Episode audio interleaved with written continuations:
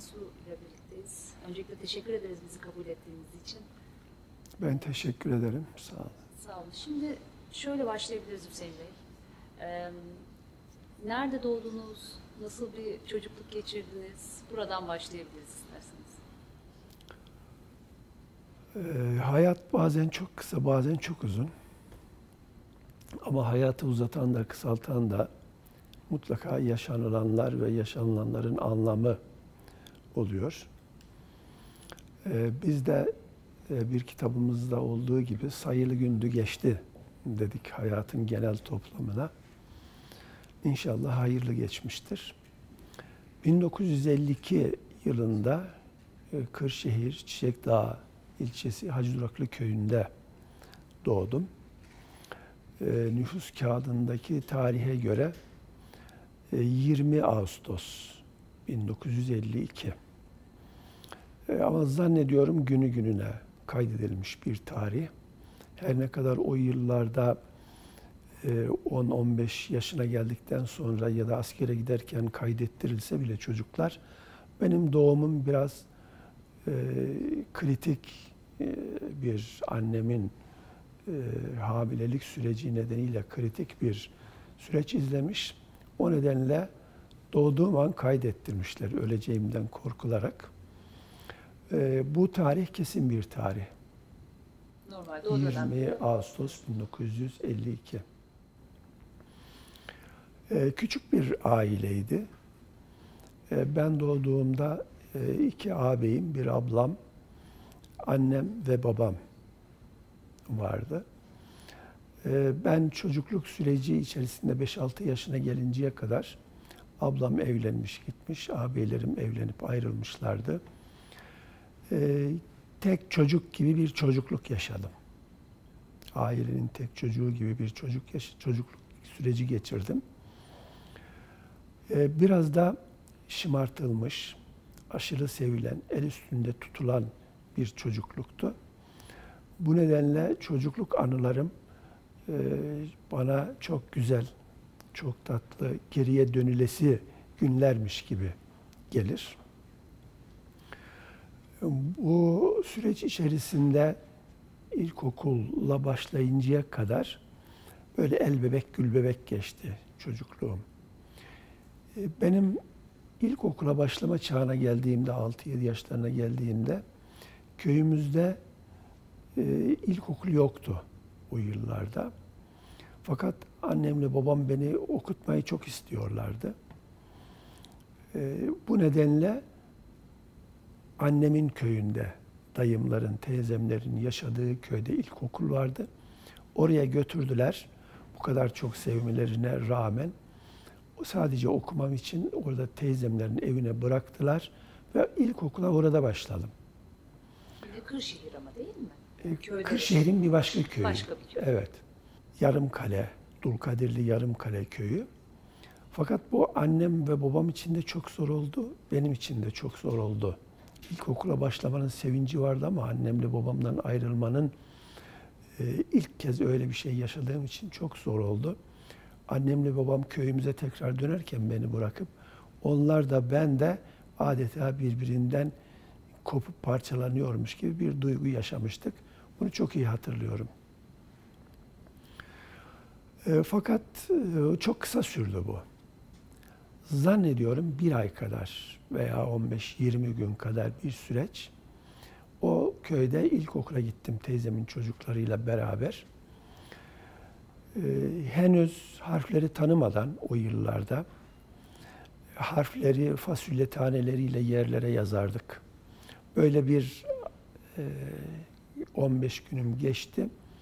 Bir gün annemle babam çıkıp geldiler o köye. Tabii dünya benim oldu. Annemle babam gelince. Annem ağlıyor, ben ağlıyorum kavuşmanın sevinciyle. E, dediler ki bizim köye öğretmen geldi, seni tekrar köye götüreceğiz. Bu daha büyük bir sevince yol açtı. Ve annemle babamla ertesi gün döndük köyümüze. Köyümüzde ilkokul yok tabi. Ee, köydeki herhangi bir odayı dışarıya kapısı dışarıya açılan bir odayı okul yapmışlardı. Sıralar koymuşlardı. E, tahtadan yapılma sıralar tabii böyle elden köyde yapılma sıralar yoksa okul sırası değil bildiğimiz hele hele bugünün çağrışımlarıyla okul sırası dediğimizde çok farklı olur. İşte tahtaları, ağaçları çatıp ona ayaklar yapıp iki tahtanın ucuna ayaklar yapıp yere koymak o bizim için oturacak e, okul sırasıydı. Galiba 20 küsür öğrenci vardı. Hani okul başlamış, bir hafta falan olmuş ben dayımın köyündeyken, dayımların köyündeyken. E, ben gittiğimde onlar bir haftalık okula devam ediyorlardı. Benden yaşça çok büyük. 15 yaşında, 18 yaşında öğrenciler vardı. Köye ilk kez bir öğretmen geldiği için. Tabii sınıf sistemi de Evet, değil. tek sınıf, tek oda daha doğrusu. Köyün tek odası. Orada dizmişler. 20-25 kadar öğrenci vardı. İşte babam beni götürdü. Sınıfta girdik okula. Girdik. İşte beni kaydettiriyor. Bir defter var öğretmenin önünde. Oraya yazıyor sınıftaki öğrencilerin adlarını. Böyle bir ilkokula başlama dönemim oldu. Daha sonra ilerleyen süreç içerisinde, bir iki yıl içerisinde, hatta üçüncü sınıftaydı galiba, bir okul yaptılar. O okulda yine büyükçe bir salon, küçücük bir giriş. O giriş dediğimiz yere odun falan konur, soba kurulur ve o büyükçe salonda da bütün öğrenciler bir arada. Birinci sınıf, ikinci, üçüncü, beşinci sınıf kadar hepsi bir arada eğitim görür. Öğretmen hangi sınıfa ders verecekse, birinciye verecekse diğer bütün sınıflar ya sessizce dinlerler ya ders çalışırlar. Öğretmen beşinci sınıfla ders yapacaksa diğer dört sınıf böyle bir eğitim dönemimiz geçti. Ve çocukluğum böyle beş yıl ilkokul 5. sınıfa kadar yani 12 yaşıma kadar annemle babamın yanında geçti.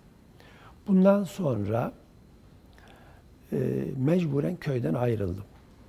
Çünkü babam sürekli ısrar ediyordu okumam için. E, ağabeyim Kırıkkale'de fabrikada çalışıyordu. Onun yanında okumamı istiyordu.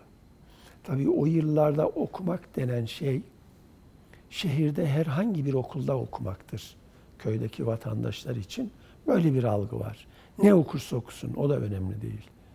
İster bir çırak okulunda okusun, ister ortaokulda, ister lisede, ister endüstri meslek lisesinde vesaire o zaman sanat okulu denirdi.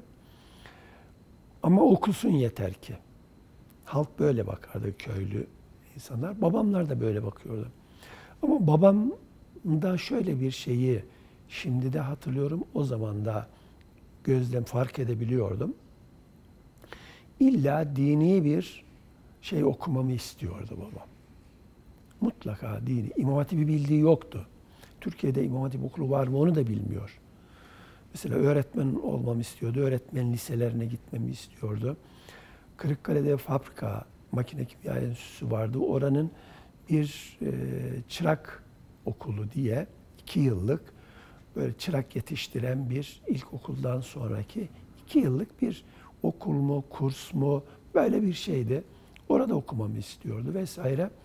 Ama bir yandan da dini okum, bir şey okumamı istiyordu. Ağabeyim beni çırak okuluna vermek istiyordu. Oradan da fabrikaya geçeceğim, maaşa geçeceğim, hemen hayata karışacağım. Böyle bir algı. Fakat babam, ben Kırıkkale'de ağabeyimin yanındayken, babam bir gün geldi, dedi ki ben seni İstanbul'a Kur'an kursuna göndereceğim dedi. Tabii o yıllarda Anadolu'da İstanbul'a e, din eğitimi almaya gitmek çok önemli bir şey. Hafızlık yapmak, İstanbul'da Arapça okumak, İstanbul'daki Kur'an kurslarının Anadolu'da ünü çok yaygındır. İstanbul'da bir öğrenci okur gelir genç, Anadolu'nun herhangi bir köyünde ya da şehrinde imamlık yapar, vaizlik yapar, müezzinlik yapar. Bu çok önemlidir. Babamın da kafasında böyle bir şey varmış. Bir arkadaşıyla beraber köyden iki çocuk daha onları gönderecekler. Beni de onların yanına katıyor babam. Onlar e, Yerköy'den otobüse biniyorlar. Babam da beni Yerköy'den gelen onların bulunduğu otobüse Kırıkkale'den bindirdi bir akşam. Böyle bir gece yolculuğuyla bir sabah Kasım Aralık aylarıydı galiba İstanbul'a indik. O zaman Sirkeci'deydi otobüs yazıhaneleri, gar, terminal var mıydı bilmiyorum. Bu 1964. 1964'te, 65'te böyleydi. Evet. Bir sabah İstanbul'a indim. Sisler içerisinde bir İstanbul. Otobüsler e, Salacak'ta terminal var ya Harem terminaline geliyor. Harem terminalinden e, arabalı vapurlarla Sirkeci'ye geçiyor. Bizim otobüsümüz de öyle yaptı. Sirkeci'ye öyle geçtik. O arabalı vapuru hiç unutmuyorum. Martılar, Galata Köprüsü, Galata Köprüsü'nün altındaki, üstündeki hareket bu sabah 6-7 saat 6-7 sıraları oluyor. Bunlar çocukluk hafızama kazınmış İstanbul fotoğraflarıdır. Ama sisli bir sabah. O martı çığlıkları vesaire. Sirkeci'deki yazıhanede bir süre oturduk. Sonra bizi, o köyümüzden bizi götüren kişi üç çocuğu aldı yanına. Adalar vapur iskelesine götürdü. Adalar vapur iskelesinden vapura bindik. Heybeli Adaya kadar bir yolculuk yaptık. Yine böyle 8-9 saat, 8-9 sıralarında. Bu yolculuk da çocukluk anılarımın en büyük, en zevkli, en fotoğrafı silinmeyen anılarındandır. İstanbul'u gezdirmek için Hayır. Yoksa Kur'an kursuna gidiyoruz. Mıydı? Heybeliada'da bir Kur'an kursu var. O Kur'an kursuna götürüyor bizi. Heybeliada'ya indik. Oradan Kur'an kursuna gittik. Kur'an kursu dediğimiz şey de şu. Ee, şimdi adını hatırlayamadığım bir Mevlütan var. Heybeliada'da oturuyor. Bahçe içerisinde bir evi var. Ama bahçenin içinde bir köşede müştemilattan bir kısmını bozmuş. Büyük bir yatakhane, büyük bir dershane, bir de hocaya küçük bir oda. Burayı Kur'an kursu yapmış. Kendisi Mevlütan olduğu için o yıllarda Mevlütanlar çok ünlüydüler. Bir de Kur'an kursu kadrosu çıkarttırmış ve orayı Kur'an kursu haline çevirmiş. 15 kişi kadar öğrenci var. Üçte biz gittik. Burada bir yıl kadar, ondan sonraki Eylül'e kadar bir yıl kadar kaldık. Bir Kur'an kursu, hafızlık yaptık. Fakat nasıl olduğunu şimdi yine tam hatırlayamıyorum. Böyle Eylül-Ekim aylar veya Ağustos aylarında bir İmam Hatip, yatılı İmam Hatip sınavlarına girdim ben orada. Büyükada'da girdim sınava bir ilkokulun salonunda. Fakat sonuç olumlu olmadı galiba. Çağrılmadık, şu oldu bu oldu hatırlayamıyorum. Kırıkkale'de abimin yaşadığı o daha önce bulunduğum Kırıkkale'de İmam Hatip okulu açılıyor diye bir haber duydum. Bunları kimden duyduğumu yine bilmiyorum. Çünkü telefon yok, mektuplaşmalar yok, şu yok, gazete bilmiyoruz, radyo bilmiyoruz vesaire. Adadasınız. Evet, adadayız. Ağabeyime bir mektup yazdım. Ben Kırıkkale'deki İmam Hatip Okulu'na gelip İmam Hatip Okulu'nu okumak istiyorum diye. O da peki gel dedi. Eylül ayında tekrar İstanbul'dan ayrıldım. Kırıkkale'ye geldim. İmam Hatip Okulu'na başladım. Oraya kayıt yaptırdım.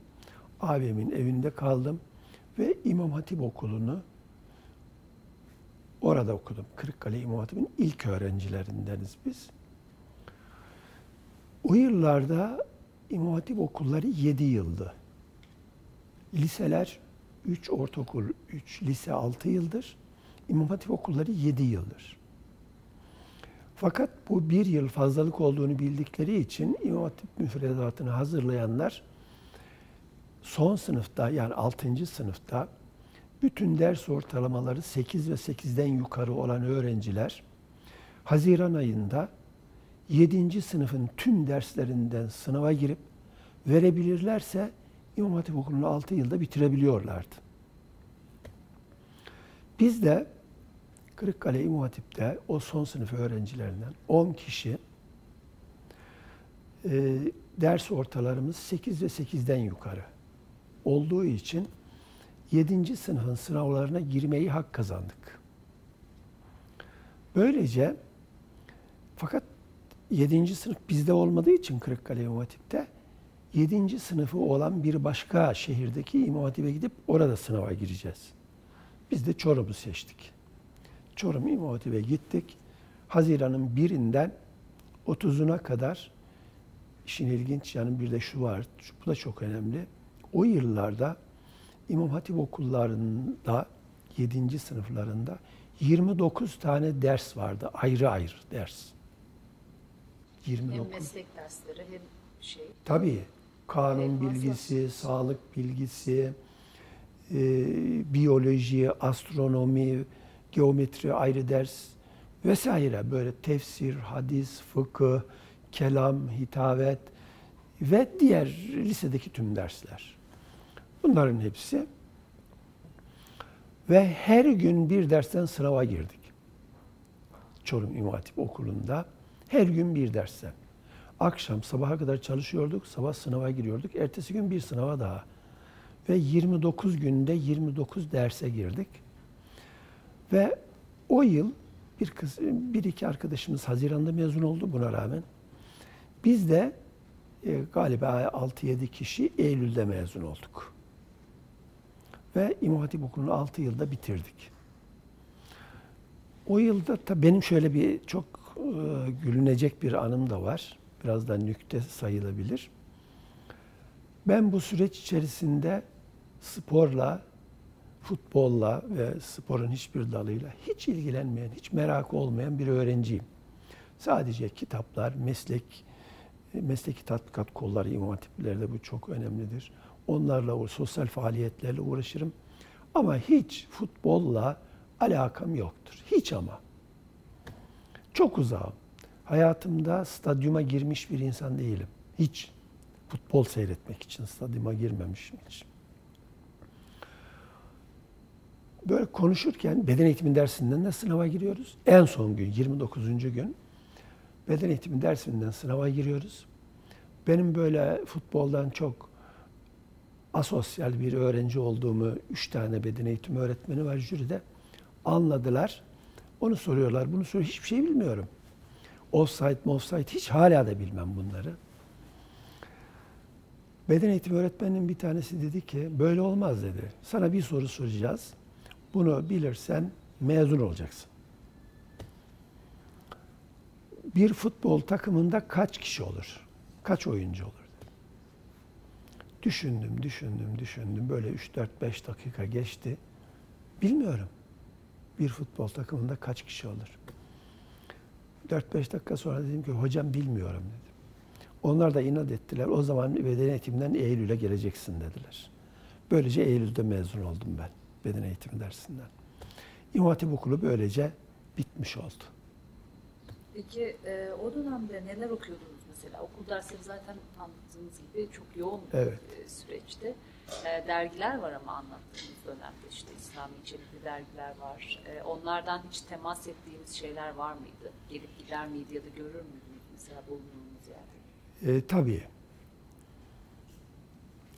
İmam Hatip sürecinden süreci zaten bizi tümüyle o yıllardaki İmam Hatip adeta bir ruhtu.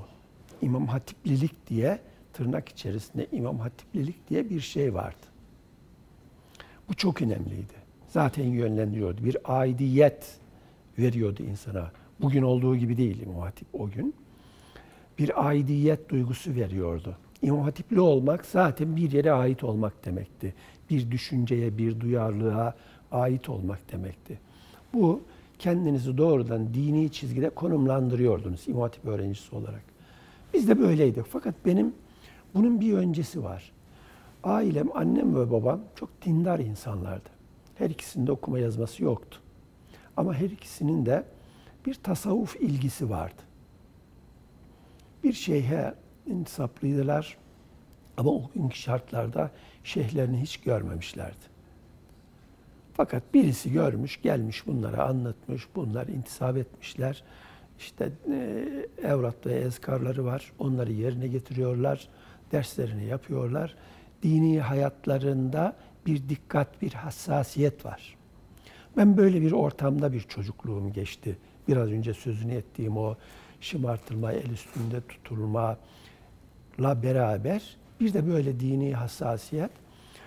Ben babamla beraber bu ortamda çok güzel bir ruh kaptığımı düşünüyorum. Tabii bunları şimdi geriye dönüp bakınca anlamlandırıyorum. O zaman bunun belki de hiç farkında olmadan yaşayıp gidiyorduk onların arasında. Onların tasavvuf toplantılarına, zikir toplantılarına katılırdım. Daha dört yaşında çocukken. Biraz sevilerin o toplantılarda. Ona kalkar onların arasında dolaşırdım. İşte kendime oyuncakla ama onlar sohbetlerini, zikirlerini yaparlardı bir yandan.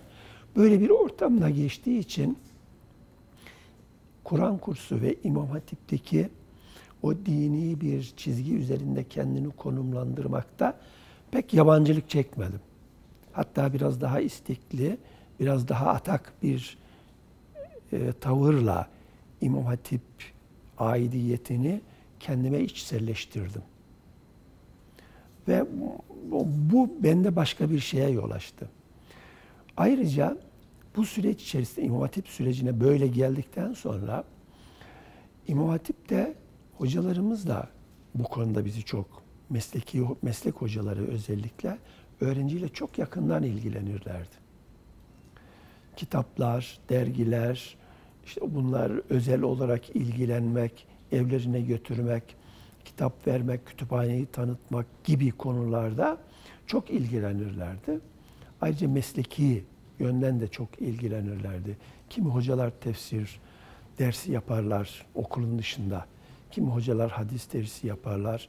Bunlara hep katılırdım ben. Ve kitap okuyan hocalarla çok sıkı bir ilişkim oldu İmam Hatip sürecinde. Çok sıkı bir ilişkim oldu meslek hocalarıyla. Onlardan bazılarıyla hala görüşürüm. O hocalarımdan bir tanesi Ankara'da. Bugün 80 yaşına yakın. Allah sağlıklı uzun ömür versin. Mustafa Barut. Burada adını da anayım. Onunla hala görüşürüz. Tasavvuf sohbetleri yapardık kendisiyle. O zaman biz çocuğuz. O bizim hocamız. Ee, bunun dışında, İmam Hatip Okulu'nun dışında okumak, kitap ve dergiler konusunda ağabeylerimiz vardı dışarıda. Üniversite öğrencileri, Kırıkkaleli üniversite öğrencileri Ankara'da, İstanbul'da okuyordular.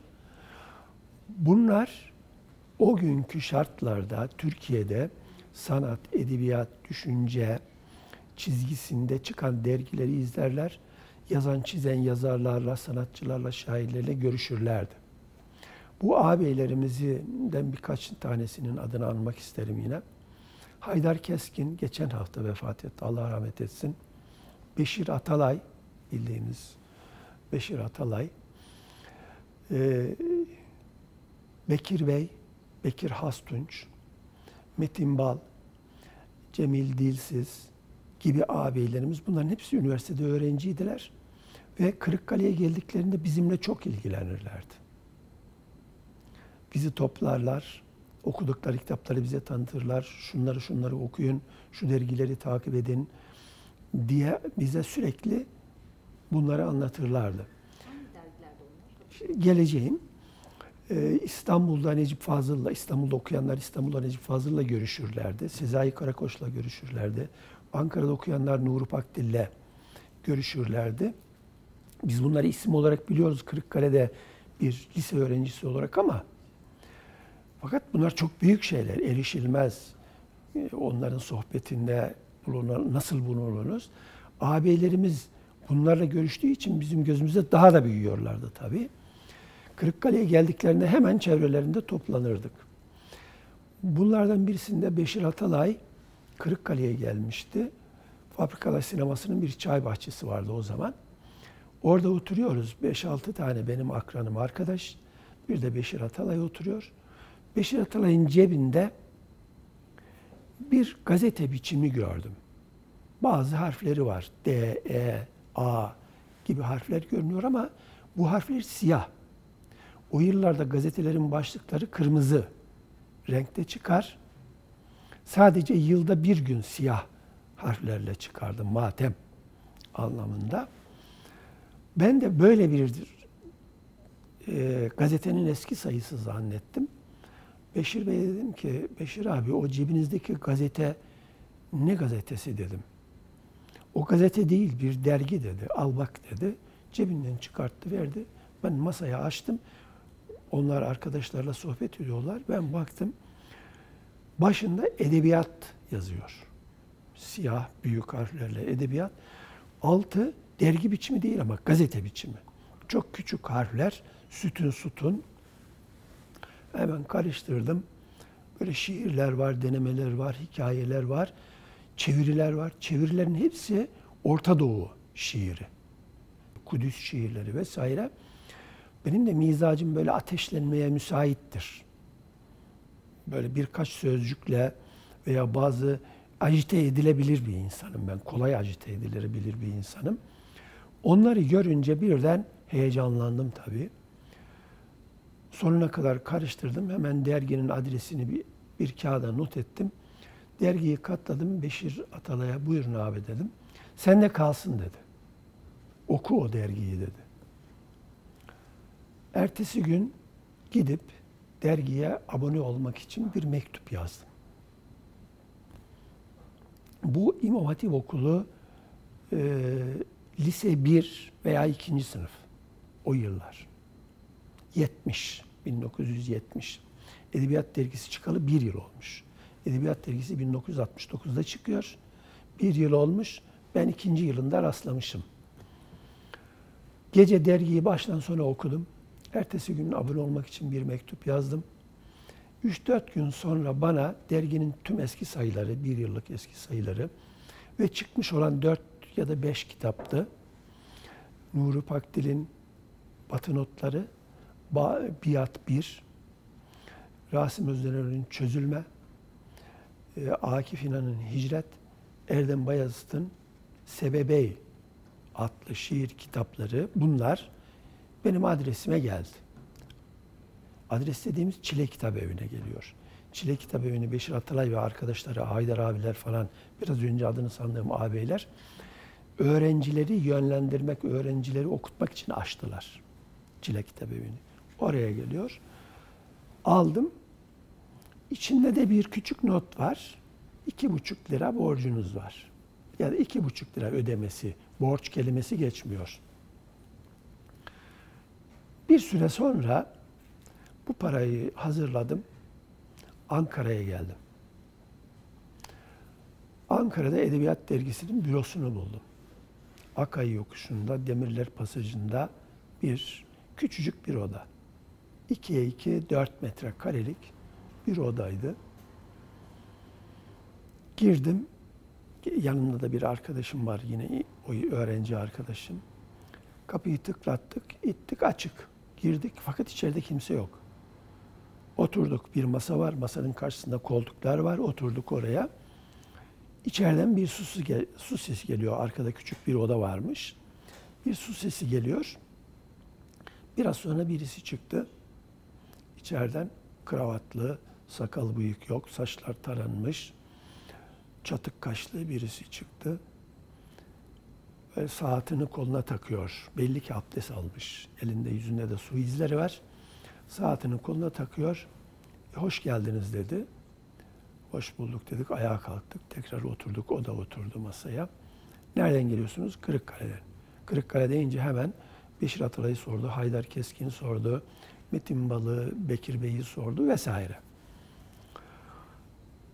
Biraz konuştuk, sohbet ettik falan filan. Bir saat falan geçti. Ben dedim ki, efendim dedim, benim bir borcum var, buraya borcumu ödemek için geldim dedim.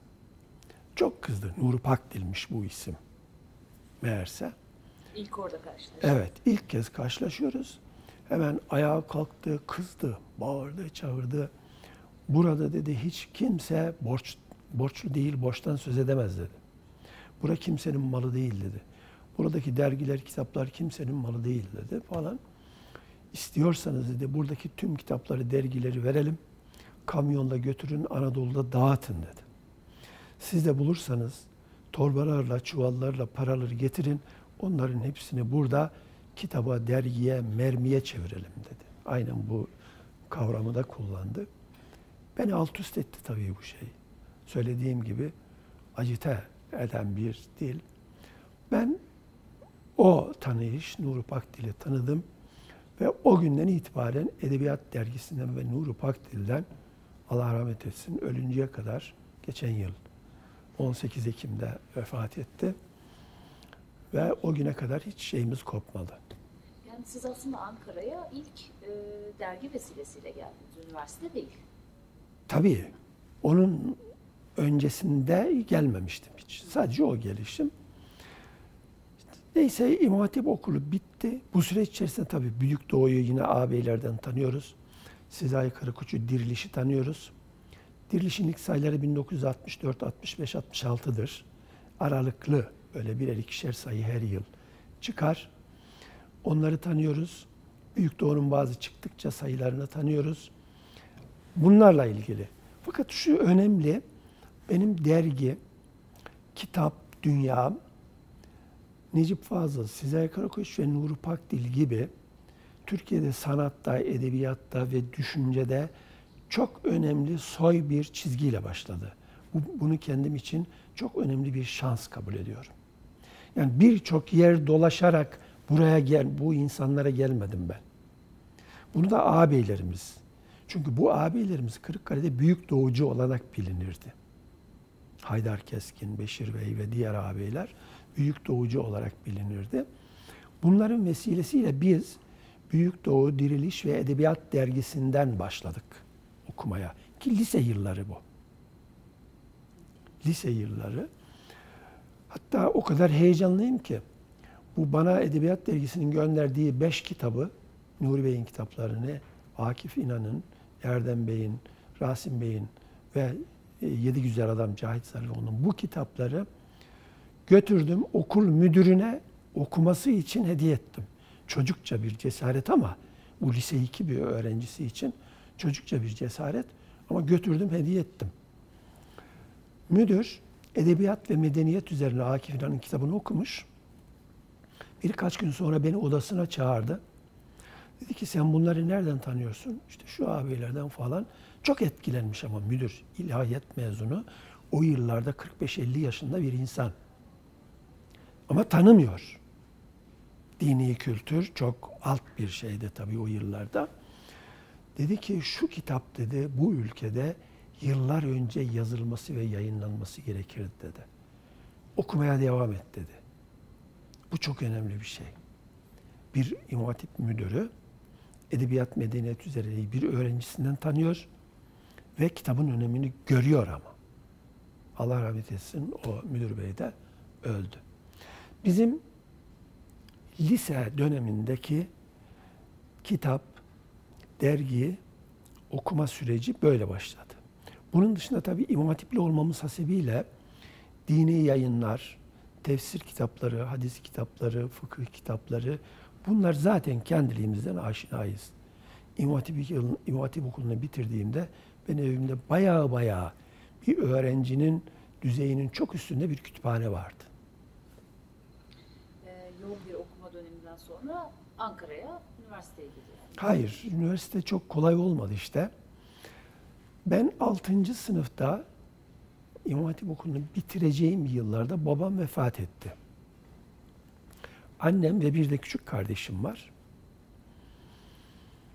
Onları köyden getirmemiz gerekiyor Kırıkkale'ye. Ben zaten abimin yanında kalıyorum. Onları da getirdik ve böyle zor bir 6. sınıf okudum.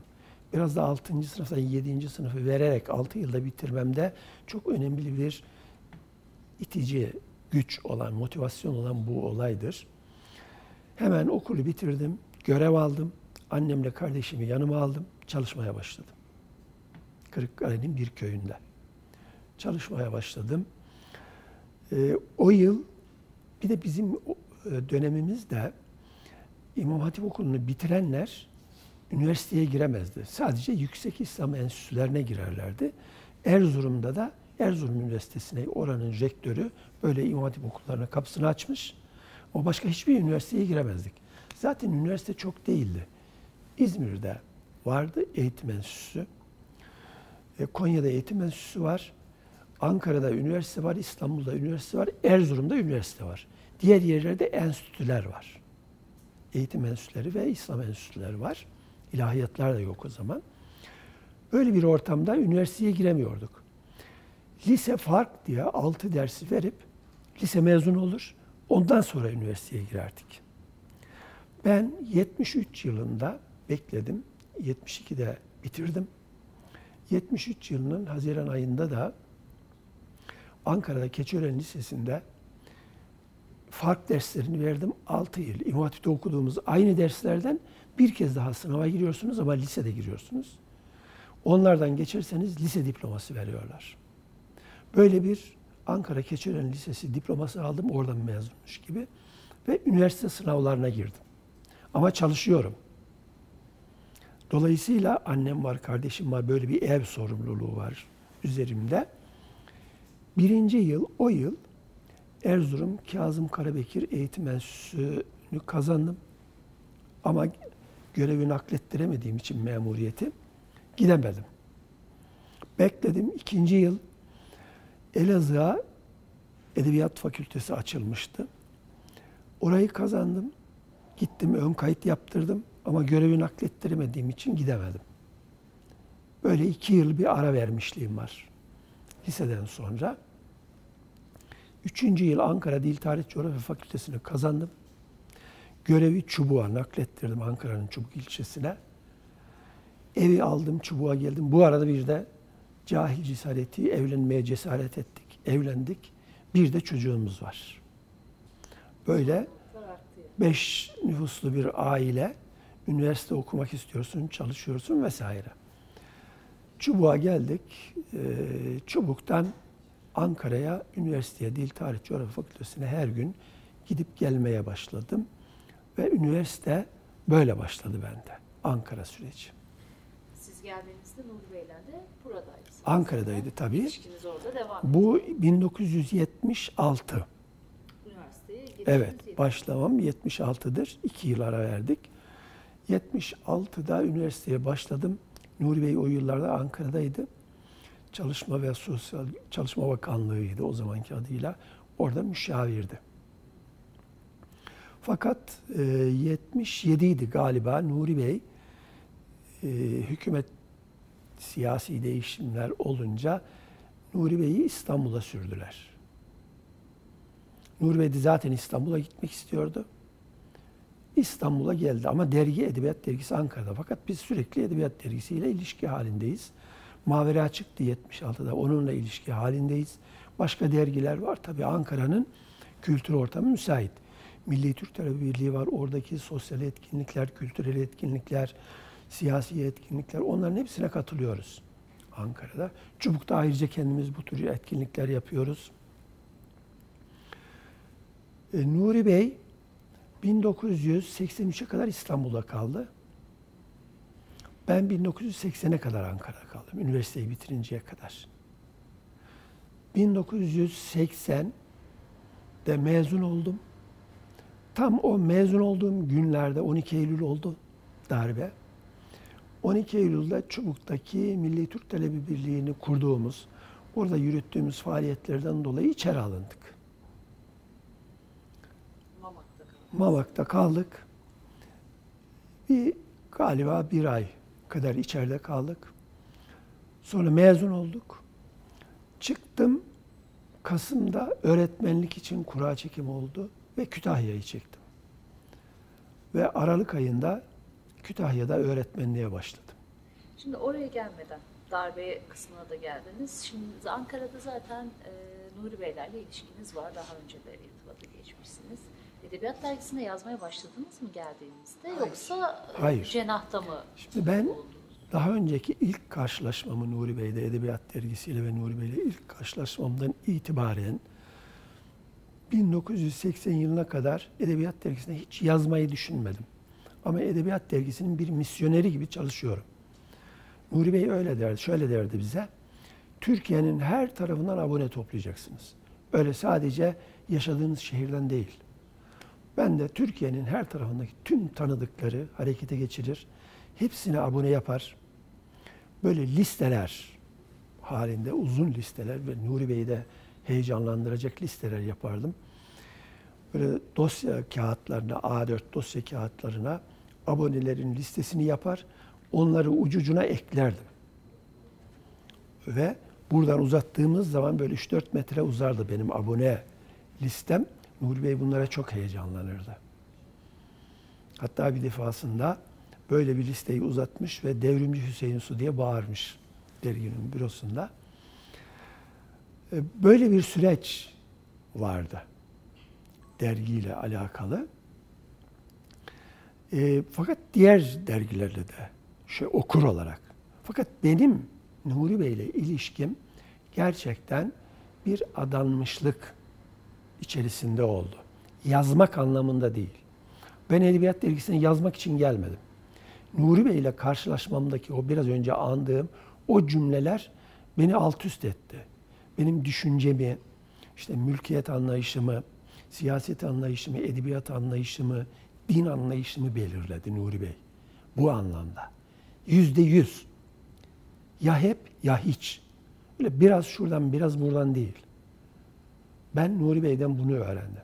Yüzde yüz olmayınca, yüzde yüzcü olmayınca, ya hep ya hiç diye bir istekte bulunmayınca hiçbir şeyi elde edemezsiniz, başaramazsınız. İdeolojik anlamda tabii. Böyle başladı. Ve yazmadım ben hiç. Başka bir yere yazdınız. Hayır, hayır. Ya, şey, Hiç. Yazarlık deneyiminize başlamamıştınız. hayır, hiç böyle Nuri Bey'e bir öykü yazayım, bir yazı yazayım, getirip de efendim ben bunu dergide yayınlatmak istiyorum diye bir teklifim olmadı. Sadece 1979 yılında Edebiyat Dergisi ve Nuri Bey üzerine değinen bir iki değini yazım, bir de Sezai Bey üzerine üç tane değini yazım. O zamanki e, Yeni Devir gazetesinin kültür sanat sayfasında yayınlandı. 1979'da. Bunun dışında hiçbir şey yok. Hele hele ben Nuri Bey'le bir böyle sıkı bir ilişkideyim. Bir başka dergide beni Nuri Bey'in görmesi demek Nuri Bey'e Nuri Bey'i aldatmak anlamına gelir. Böyle bir bağlılıktı bizimki. Hani derler ya de, mürit şeyh ilişkisi bundan daha ileriydi yani. Bir mürit şeyhini aldatabilir ama ben biz Nuri Bey'e böyle bir şey olamazdı yani. Zaten Hüseyin Su ismini de bilindiği Yazmaya Bey. başladığımda. Ondan sonra. Yazma şöyle oldu. Ben içerideyken Nuri Bey tabii bunu duydu. Mama girdiğimizde 12 Eylül darbesinden sonra Nuri Bey bunu duymuş. Ve çıkar çıkmaz hemen Nuri Bey'in yanına damladım Edebiyat Dergisi'ne. O da İstanbul'dan gelmişti. O beni öyle karşıladı, öyle heyecanla ki sanki ben bir savaştan çıkıp gelmişim gibi bana iltifatlar ediyor. Beni böyle el bebek, gül bebek, el üstünde böyle. Ne derginin bürosunda birkaç arkadaş da var. Neyse oturduk ettik. Sonra herkes gitti. Biz Nuri Bey'le ikimiz kaldık. Beraber bir yemeğe çıktık.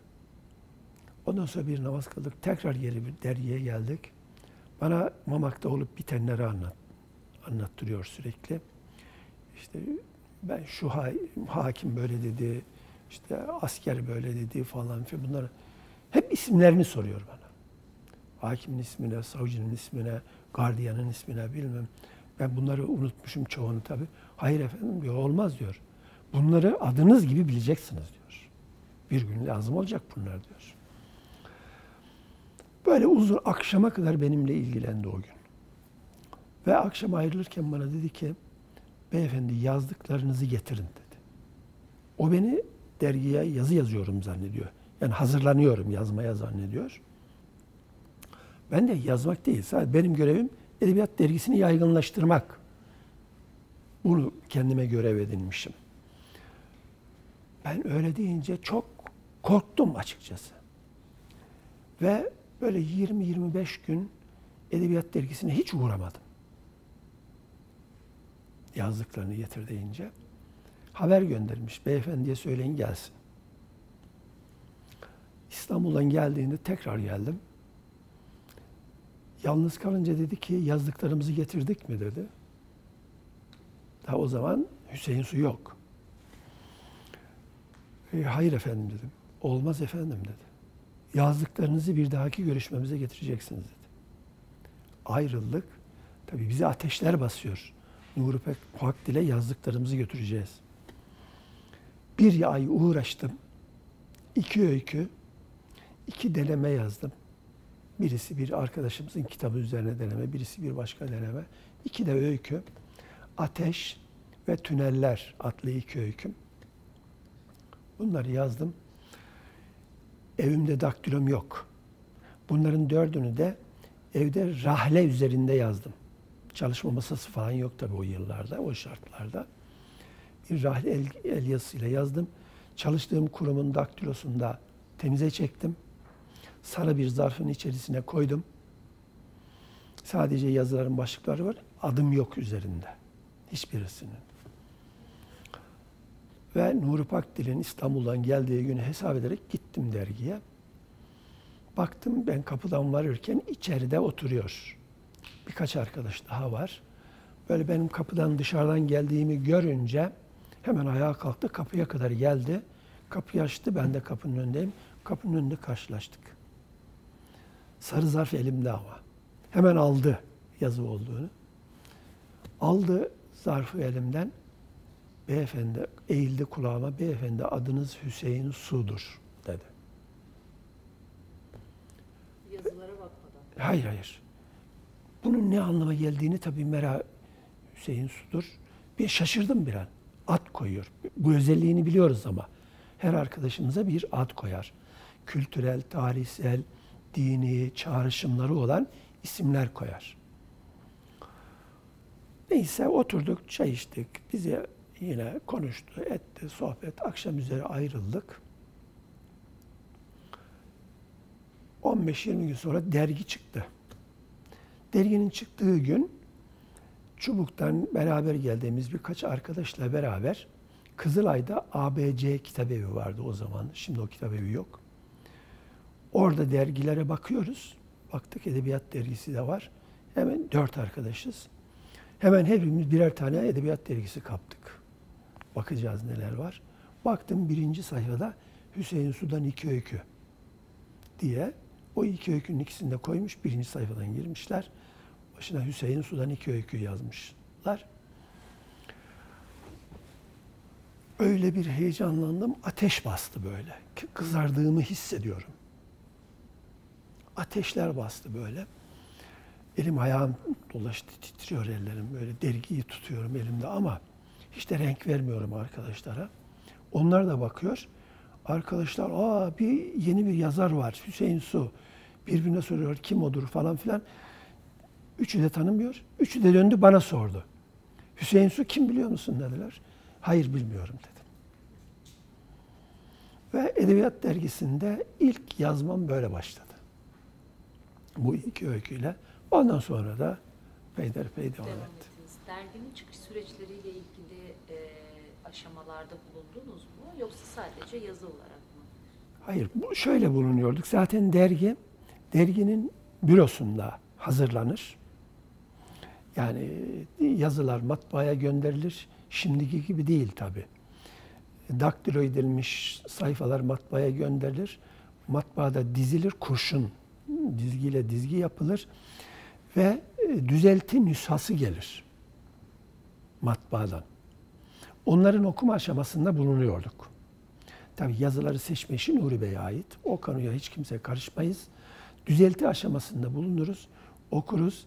Hatta şöyle bir e, şakası vardır Nuri Bey'in. En çok düzelti hatası bulana ödül verilecek diye böyle teşvik ederdi bizi. Kitaplarda da böyle. Kitapların yayınlarında düzelti aşamasında hepimiz katkıda bulunurduk. Böyle bir iki gün sürerdi. Evde yapılacaksa akşam arkadaşlarımızın kaldığı edebiyat evleri vardı. O evlerden birinde yapılacaksa o evlerde gider düzelti aşamasında katkıda bulunurduk. Ama karar Nuri Bey'e aittir. hangi yazılar girecek, çıkacak, derginin son halini Nuri Bey biçimlendirir. Öyle bir süreç izlerdi. Fakat biz yazılarımızdan sorumluyuz. Elimizden geldiği kadar çok yazı, elimizden geldiği kadar derginin yaygınlaştırılması için, kitapların yaygınlaştırılması için çaba sarf ederdik. İsminiz İbrahim Çelik aslında. Biz e, burada Hüseyin Suyu kullanıyoruz sizin de tercihinizle. E, çünkü Nuri Bey verdiği isim olarak. Sanıyorum ki müstahar, e, bunun bir müstahar olmadığını söylüyorsunuz. Yani verilen isimle müstahar arasında bir fark vardır gibi bir ibareniz var. E, böyle bir ibare okudum. Evet. E, bu farkı nasıl izah ediyorsunuz? Yani nedir bu fark? Şimdi bu Edebiyat Dergisi'ndeki Nuri Bey'in koyduğu isimler, yani isim koyma geleneği diyelim, e, diğer yazarların müsteharlarına benzemez. Edebiyat Dergisi'ne Nuri Bey'in verdiği isimler bizim asıl isimlerimizdir aslında. Benim için öyle. Birçok arkadaş için öyle. Sonradan birçok arkadaş bu müstehar isimleri bıraktılar. Kendi resmi kimliklerine döndüler ama ben öyle görmedim. Çünkü şöyle bir şey vardı. Edebiyat dergisinin manifestosu neyse, benim bu başlıkta da bir yazım vardır. Edebiyat dergisinin manifestosu neyse ona sadık kalmak gerekir. Dolayısıyla bu isimler mesela bana Hüseyin Su demişse bana Hüseyin Su demişse bunun tarihi, dini, kültürel, düşünsel çağrışımları çok önemlidir. Zaten o ilk öykülerinden birisi Ateş. Orada bir suyu arayan bir derviş vardır. Daha sonra Meşhed diye bir öykü yazdım. Orada Kerbela olayı vardır. İşte bunlar Nuri Bey'in koyduğu isimler doğrultusunda da yönlendirdi.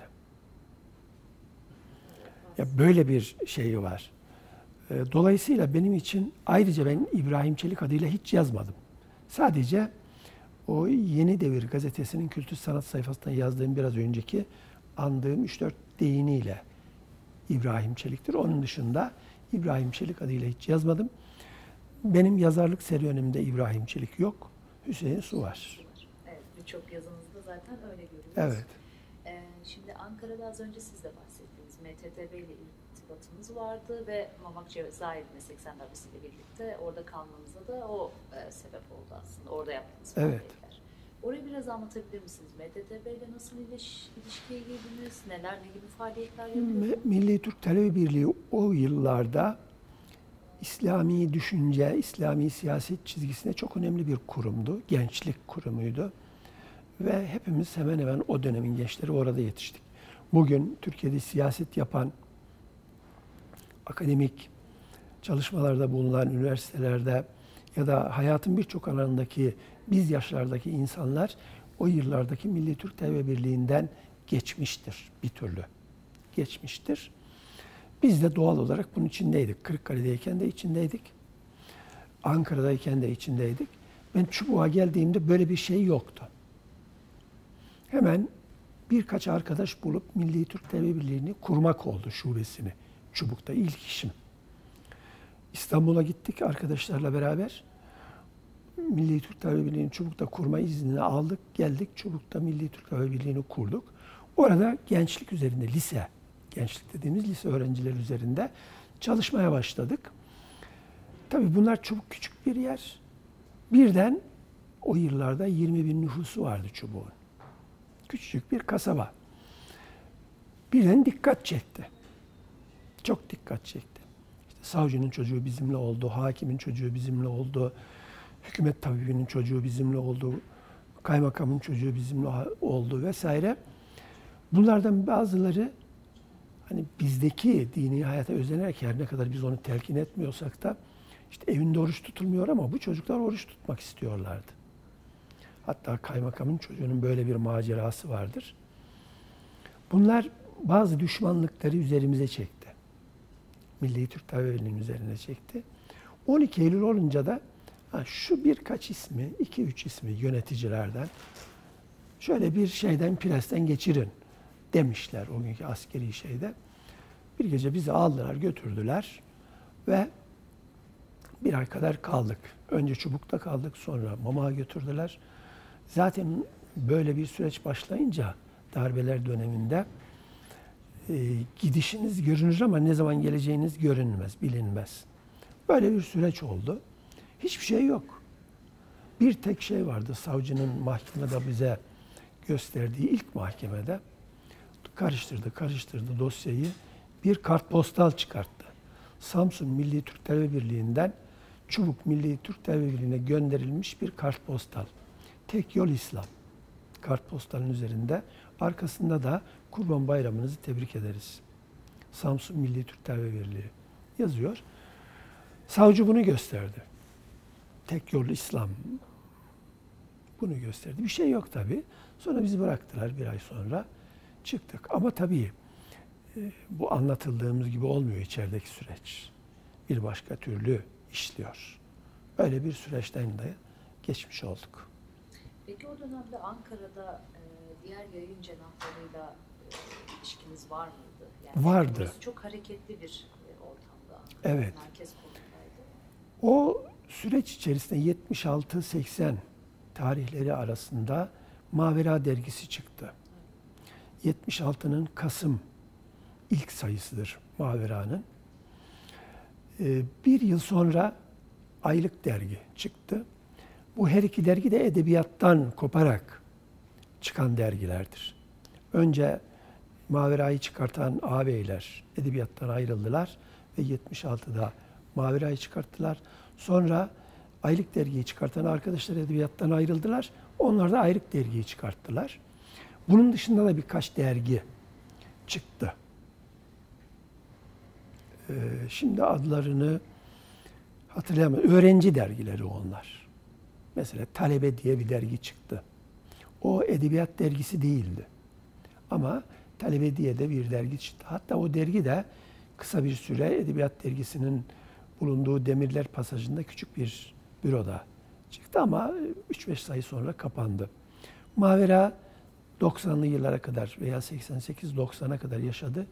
Son sayısı çıktı çıkmadı belli olmadı kayboldu gitti. Mavera'nın süreci de maalesef böyle sonu trajik biten bir süreçtir. Kapandığı bile belli olmadı. Aylık dergide benzer bir süreç izledi. Aylık dergi edebiyat ve kültür dergisi olarak hem edebiyat hem kültür hem düşünce yani bir edebiyat dergisi ehli sünnet özel sayısı yaptı. Bu biraz da Yaşar Kaplan'ın mizacıyla alakalıydı tabi. Mavera dergisi de bir süre sonra zannediyorum 60'lı sayılardan sonra veya 80'li sayılardan sonra bir edebiyat kültürü dergisine dönüştü. Tasavvuf özel sayısı yaptı, Afganistan özel sayısı yaptı. Daha doğrusu 79'da Afganistan hareketi, e, Afganistan'daki olaylar, Afganistan'ın işgal edilmesi, oradaki liderlerin bir kısmının Türkiye'ye gelmesi, Ankara'ya, İstanbul'a gelmeleri ve Mavera'daki ağabeylerin bunlarla ilişkiye girmeleri Mavera'yı biraz güncel anlamda politize etti. Politize olunca edebiyat yanı zayıfladı. Eğer ilk 60-70 sayısına bakarsanız çok iyi bir edebiyat dergisidir. Ondan sonra sürekli zayıflar. Giderek zayıflar. Son sayıları çıktı mı çıkmadı mı belli olmayacak bir dergi haline geldi. Halbuki oradaki bir 5-6 tane ağabey kuşağı edebiyatta yetişen Nuri Bey ile beraber hatta Diriliş'te de yazan ağabeyler vardı ki çok güçlü, uzun ömürlü bir dergi olması gerekirken böyle kendisini kültür gündemine, siyaset gündemine ayrıca bu ağabeylerin hepsi e, Yeni Devir gazetesinde, Milli Gazete'de köşe yazmaya başladılar. Güncel politika yazdılar. Gazetecilik ulaştı. Gazeteciliği tırnak içinde kullanıyorum tabii. E, gazetecilik bulaştı. Sanatçı, edebiyatçı kalemi başka bir şey. Gazetecilik kalemi başka bir şeydir. Duyarlılık olarak. Yani gazetecilik eğer gazetecilik güncel yazıyorsanız sanat edebiyat değil de güncel politika yazıyorsanız bir edebiyatçının, şairin, öykücünün, denemecinin, romancının kaleminin endazesini bozar. Böyle bir sürece girdi birçok insan o yıllarda Bir de politik gündemin çok yoğun olduğu yıllardı. 80'e doğru gelirken herkes işte Milli Türk Televi Birliği parçalandı, Akıncılar kuruldu, Akıncılar parçalandı, Akıncılar ve Akıncı Güç kuruldu vesaire. Böyle bir toz duman kapladı ortalığı. Bu arada bu toz duman içerisinde gerçekten ciddi anlamda düşünceye, sanata ve edebiyata tutunan çok az insan kaldı. Nuri Bey bunların başındadır. Sezai Bey bunların başındadır. Direnen, yani çizgisinde direnen, kendi çizgisinde direnen insan çok az kaldı. Böyle bir süreç vardı. Ben bu dergilerin hepsini izledim. Ee, mesela Nuri Bey'in çevresindeki çoğu insan Mavera dergisini izlememiştir. Ben izledim ama. Gizli gizli de olsa izledim. Diğer dergileri izlememiştir. Çünkü Edebiyat dergisinde tırnak içerisinde şirk yoktur. Ya edebiyat ya başkasıdır. Bu kadar. Kesin bir seçim yapmak zorundasınızdır. Ee, ben izledim bütün dergileri. Mesela tüm solu izler edebiyat dergisinde yazar arkadaşlarımız. Ama Mavera'yı, Aylık Dergiyi vesaire kendi camiamızdan çıkan dergileri izlemezler. Fakat ben izliyordum. Bu Mavera'daki ağabeylerle görüşüyordum. Yaşar'la pek görüşmezdik. O da mizacından kaynaklanan nedenlerle görüşmezdik. Atasoy Bey'le görüşüyorduk, diyalogumuzu sürdürüyorduk. Ee, ben o çizgiyi daha sonra e, Çağdaş Türkiye'de entelektüel İslam düşüncesi diye adlandırdığım böyle bir çalışmam içerisindeyim. Çağdaş Türkiye'de entelektüel İslam düşüncesi. Tanzimat'tan günümüze kadar, bugüne kadar entelektüellerin İslam düşüncesine katkısını irdeleyen bir çizgiyi belirleş, belirginleştirmek, kalınlaştırmanın önemine inanıyorum ben. Namık Kemal'den bugüne kadar Akif, Necip Fazıl, Nurettin Topçu, Sizai Bey, Nuri Bey, işte Rasim Bey ve arkadaşları, Atasoy Bey ve bugüne kadar entelektüel sanatçıların, edebiyatçıların, yazarların, şairlerin İslam düşüncesine katkıları. Ben bunun farklı bir öneminin olduğuna inanıyorum. Ee, az önce e, Türkiye'nin o 80 darbesi öncesi ve sonrasındaki siyasal ortamından bahsettiniz ve Edebiyat Dergisi'nin Vakti'nin Nuri Bey'in ve çevresindeki insanların evet. bundan aslında biraz söz ettiniz.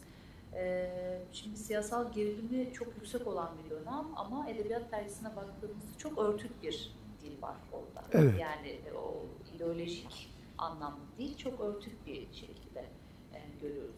Buna İslami edebiyat diyor musunuz? Ya da mesela İslami mücadele içerisinde edebiyatın ve hem edebiyat dergisinin hem de edebiyat ve kültür sanatın yerini nasıl ifade edersiniz? Şimdi bu sorun sizin sözünü ettiğiniz İslami edebiyat mı, İslami edebiyat ya da siyasetle edebiyat arasındaki geçişkenlik sorunu bence Türkiye'nin genelinde sadece İslami alanda değil, sol, sosyalist, sağ, milliyetçi çizgide de ve İslam düşüncesi çizgisinde de önemli bir sorun. Ve doğru çözülememiş bir sorun. Çoğu zaman doğru çözülememiş bir sorun. Siyasetçilerin edebiyattan beklediği şudur ya da ideolojik çalı, faaliyette bulunanların, örgütsel çalışmalarda bulunanların, işte siyasi parti, siyasi vakıflar, siyasi derneklerle çalışanların, çalışan insanların, Müslümanların e, beklentisi edebiyattan şudur. Siyasetin borazanı olsun. Yani edebiyat niye çıkar? Siyasetimizi dile getirmek için. Şiir niye yazılır? siyasi propaganda için. Öykü niye yazılır? Roman niye yazılır? Edebiyat dergisileri niye çıkar? Bunun için gibi yanlış bir beklentileri vardır. Bu zihinsel bir yanlışlıktır temelde. İki, edebiyat camiasında da büyük oranda tam karşı taraf kadar olmasa bile yine hem İslam düşüncesi çizgisinde hem sağ milliyetçi çizgide hem de sol sosyalist Marksist çizgide Edebiyatta da şöyle bir şey vardır. Siyasi sesi olmayan, siyasi background'u olmayan, siyasi manifestosu olmayan, daha doğrusu siyasi bir dünya görüşü olmayan edebiyat. Hayır, bu da yanlış. Benim edebiyata ve siyasete bakışımda, bir Müslüman olarak bakışımda bu her ikisinin de yanlış olduğunu düşünüyorum. Şunun için yanlış. Bir, siyasete morazon olan edebiyat edebiyat değildir. Siyasetsiz edebiyat da edebiyat değildir. Yani siyasi bir dünya görüşü olmayan bir edebiyatçı, sanatçı, şair, öykücü, romancı, ressam, müzisyen, sinemacı, tiyatrocu, her neyse o sanat. Böyle bir sanatçı olamaz. Yine benim kendi cümlemle şunu söyleyeyim. Sanatçı yazdığı, yaptığı sanat ne olursa olsun sanatçı aynı zamanda siyasi bir öznedir. Ama sanat bunu sanat diliyle ifade eder. Siyaset diliyle ifade etmez. Sanatını siyasetin emrine vermez. Siyasetin borazanı yapmaz. O zaman sanat yapmaya gerek yok. Eğer bir vaiz gibi öykü yazacaksak, bir vaiz gibi şiir yazacaksak, şiir öykü yazmamıza gerek yok. Vaaz edelim.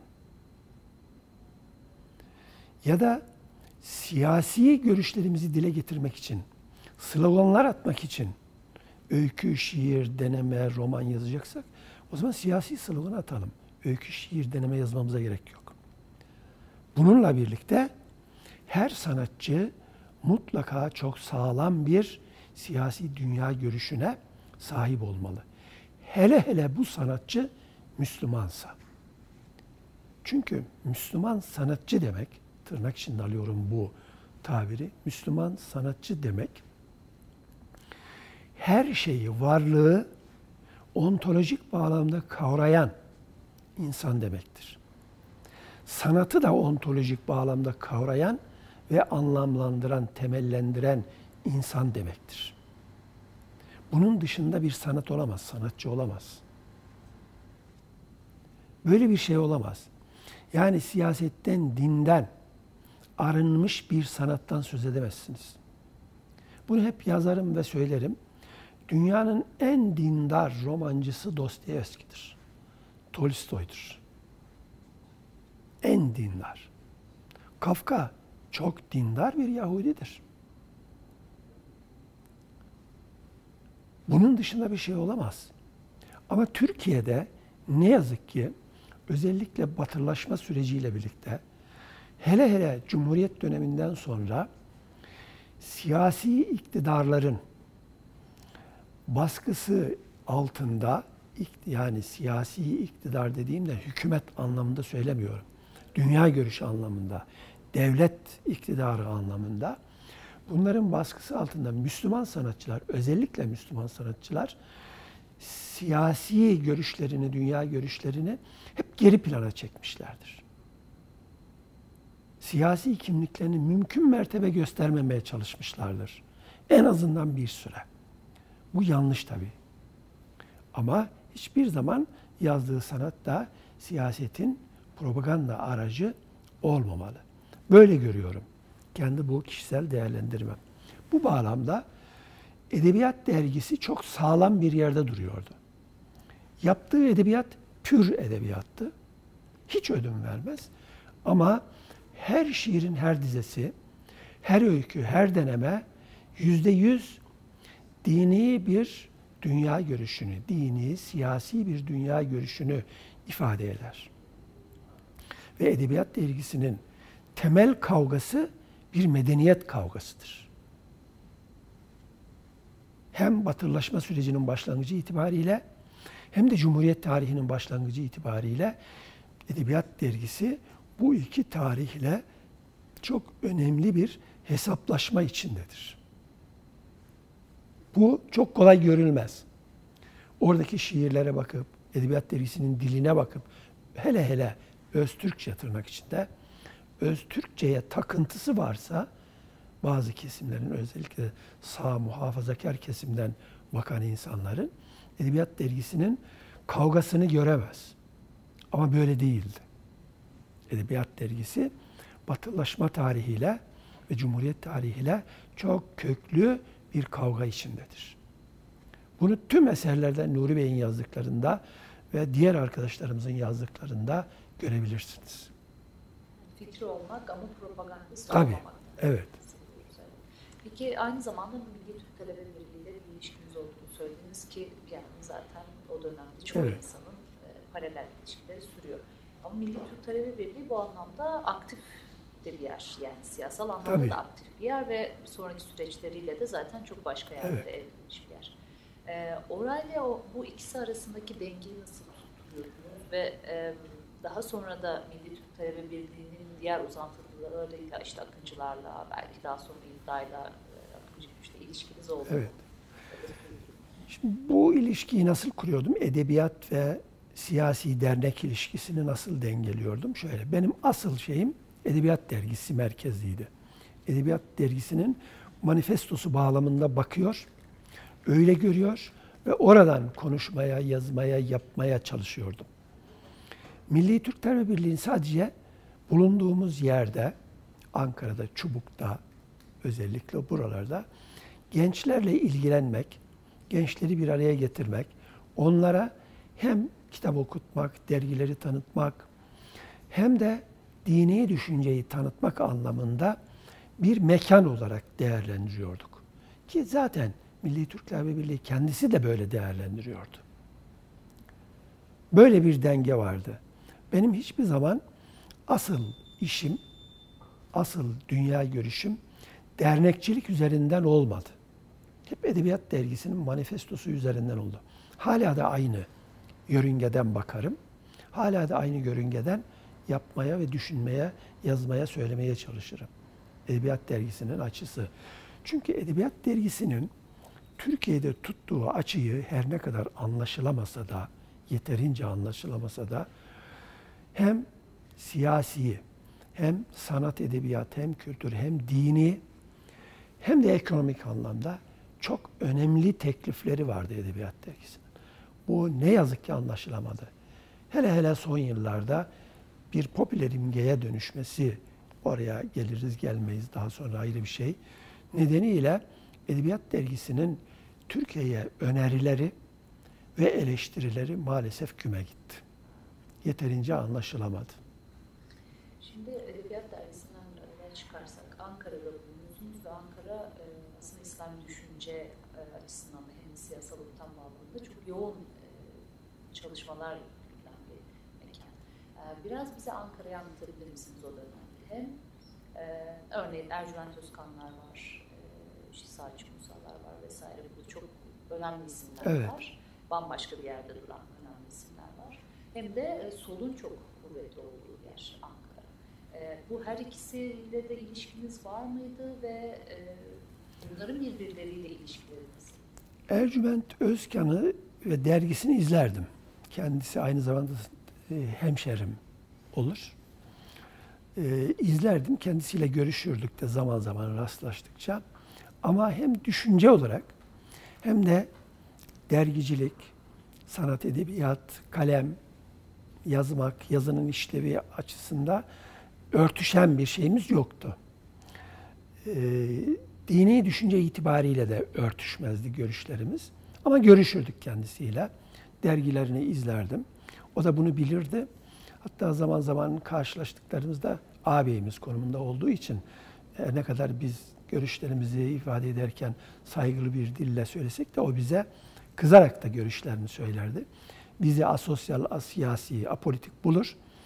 Ama kendisinin edebiyat açısından şeyine ihtiyaç duymazdı buna. Böyle bir şey vardı.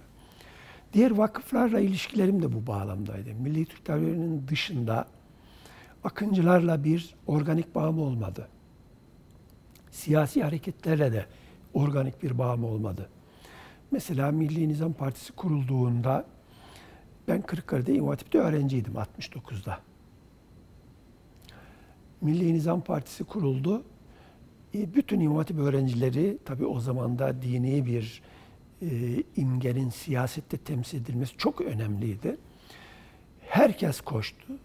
Ben gayri şey anlamıyor, anlayamıyorum. Bugün dahi çözebilmiş değilim. Hangi sahiplerle gitmedim, katılmadım. Bir kere bile gitmedim. Milli Nizam Partisi'nin Kırıkkale'deki teşkilat binasına bir kez bile gitmedim. Daha sonra 1972-73 12 Mart olunca Milli Nizam kapatıldı biliyorsunuz. Milli Selamet Partisi kuruldu. O kuruluş aşamasında yine Türkiye'de Müslüman camiayı bir heyecan sardı. Erbakan'ın yeni partisi kuruluyor diye. Ee, Kızılay'a indiğimizde arkadaş, birkaç arkadaşla, iki arkadaşla Milli Selamet Partisi diye bir parti kuruluyormuş. Menekşe sokakta bir binadaydı o zaman. Gidelim bir selam verelim ne yapıyorlar dediler. Ya gitmeyelim falan dedim. Yok gidelim dediler. Arkadaşların zoruyla gittik. İçeriye girdik. Küçük bir daire, ev. İki oda, üç oda, bir salon, mutfak, daire. İşte bizi karşıladılar, oturttular, bir çay söylediler. Dedik ki biz Erbakan'la görüşeceğiz dedik. Kırıkkale İmam öğrenciler gelmiş. Erbakan'la görüşecekler. Cahil cesareti. Güldüler önce, sonra dedik ki yok görüşelim. Bir tanesi içeri gitti, salona girdi çıktı. Gelsinler demişler bakın. İçeri girdik. Salona geçtik. Büyük bir masanın, uzun bir masanın başında Erbakan oturuyor. Sağında iki kişi, solunda iki kişi. Zannediyorum, şimdi tam hatırlamamakla beraber, işte Şevket Kazan, Fehim Adak, Recai Kutan, Oğuzhan Asiltürk gibi isimlerdi o dört kişi. Biz de masanın öbür ucuna oturduk. Bize çay söyledi Erbakan Hoca, Allah rahmet etsin. Çoğu e, ahirete irtihal ettiler. Bize bazı şeyler sordu. Ne iş yapıyorsunuz, nerede okuyorsunuz, işte üniversiteyi okuyun vesaire gibi. İmam oluşumuz zaten o insanlar nezdinde bir artı hemen. E, çayımızı içtikten sonra bir iki daha şey sordu bana. Kırıkkale'den sordu. Bu Haydar abileri, Beşir abileri falan sordu, Bekir abileri. Onlardan anlattım. Neler okuduğumuzu sordu. Ben birkaç kitap ismi söyledim. Bana dedi ki partimiz kuruluyor dedi. Gel bizimle çalış dedi. Gençlik teşkilatını kur dedi. Şaşırdım tabii. Ki ben siyasete o kadar uzağım ki. Adeta apolitik bir insanım neredeyse. O kadar siyaseten uzağım. Ben dedim ki hayır ben üniversite okuyacağım dedim. Yok dedi sen yarın gel başla dedi çalışmaya. Erbakan Allah rahmet eylesin çok zeki. Gözleri böyle bakarken insanın arkasına bakar yani. Yüzünden arkasına bakar. Yani kafanızın içine bakar Erbakan. Böyle bakardı. Hayır efendim dedim ben oku, üniversite okuyacağım dedim falan. Yok dedi sen yarın gel dedi. Artık üçüncü kez itiraz edemedim. Arkadaşlar da böyle kolumdan şey yapıyorlar, itiyorlar beni. Çayımızı içtikten sonra kalktık, izin istedik. Tam kapıdan çıkarken yarın gel diye tekrar etti. Arkadaşlar çok kızıyor. Git başla, işte gençlik teşkilatını kur vesaire. Ki ben 20 yaşındayım o zamanlar. Ben yok diyorum, hayır. Fakat ertesi gün geldim. O binaya, Meleşek Sokak'taki o binaya ikinci kez geldim ve bir daha da gelmedim zaten. Gittim. Ben çalışmayacağım, kurmayacağım demek için geldim. Geldim, beni götürdüler yine. Aynı yere, masanın öbür ucuna oturdum. Başladın mı dedi arkadaş, çalışmaya dedi. Doğrudan. Hayır efendim dedim ben. Ki bunu Erbakan gibi bir insana söylemek herhalde bazı şeyleri düşünememekle alakalı. Kimse bunu söyleyemez. Gelmeyebilirsiniz ama gelip de üst üste hayır hayır hayır demek kolay bir şey değil yani. Biraz da cesaret, cahil cesareti. Hayır efendim dedim. Olmaz dedi. Sana bir oda göstersinler başladı dedi. Ben tekrar hayır dedim. Öyle deyince başka bir şey söylemedi.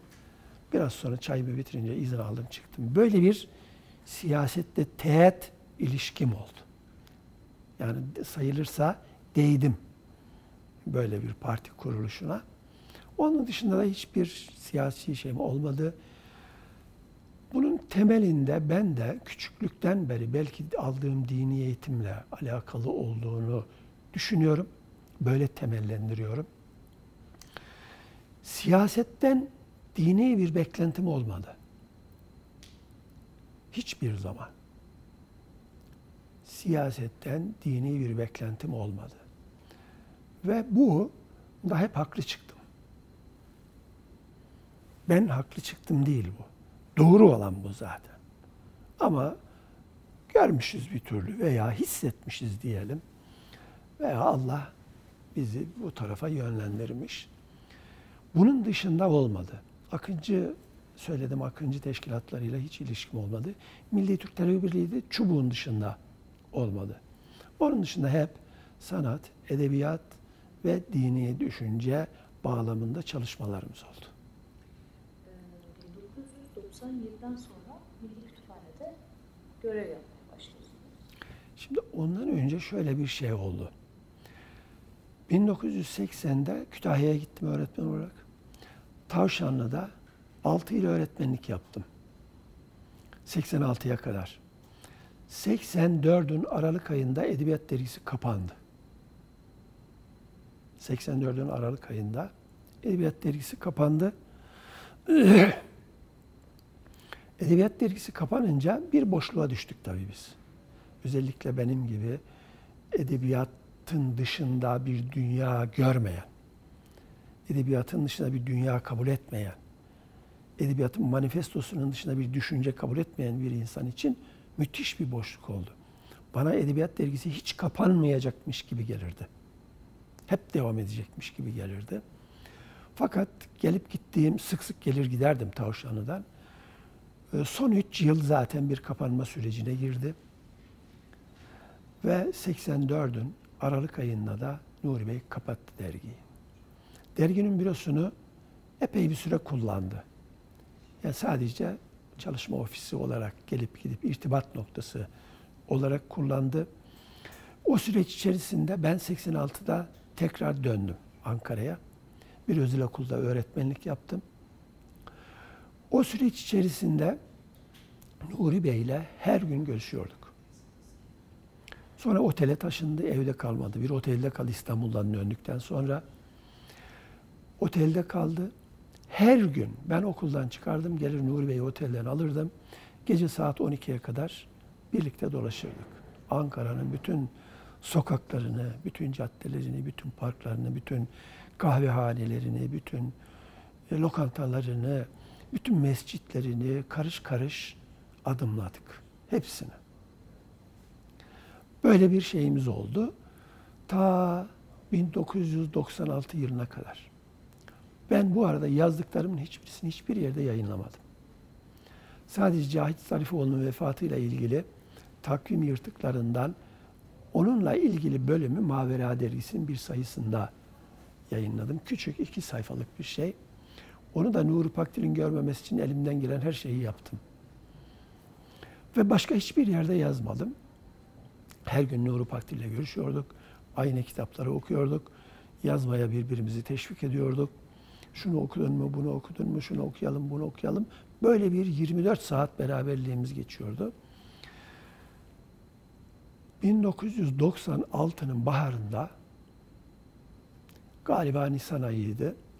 Hep ısrar ediyorum ama ben Nuri Bey'e. Efendim seni bir eve taşıyalım. Dergiyi yeniden çıkaralım. Kitapları yeniden yayınlayalım. Kitaplarınız hep fotokopiyle dağıtılıyor vesaire gibi. Bunları konuşuyoruz. O da hep erteliyor. Sonra Nisan ayıydı zannediyorum. Dedi ki bir ev bulalım dedi. Otelden çıkmaya karar verdi. İki otel değiştirdi o arada. 12 yılda. Ankara'nın her tarafından ev baktık. Kimisini beğenmedi, kimisi ara katlarda dedi, kimisi çok e, işlek bir sokakta, kimisi şu mahallede işte Keçiren'e gitmem, şuraya Sincan'a gitmem, buraya gitmem vesaire. Onun hayata dair hassasiyetlerinin hepsi engel oldu tabii. uzattı süreyi. Sonra Çankaya'dan bir ev tuttuk. Onu da beğendi. Ee, badana yaptık. e, temizliğini yaptık kendi ellerimizle birkaç arkadaş. Zaten çok kimse yoktu. Hiç kimse yoktu hemen hemen. İki, üç kişi görüşüyorduk. Ve Nuri Bey'i taşıdık. Kitaplarını koyduğumuz bir depodan hepsini çıkarttık, getirdik. Toz, toprak olmuş. Onları temizledik. Bir çalışma odası kurduk. Raf kütüphane aldık. Yerleştirdik. Diğer odalarını yerleştirdik. Eşyalar aldık.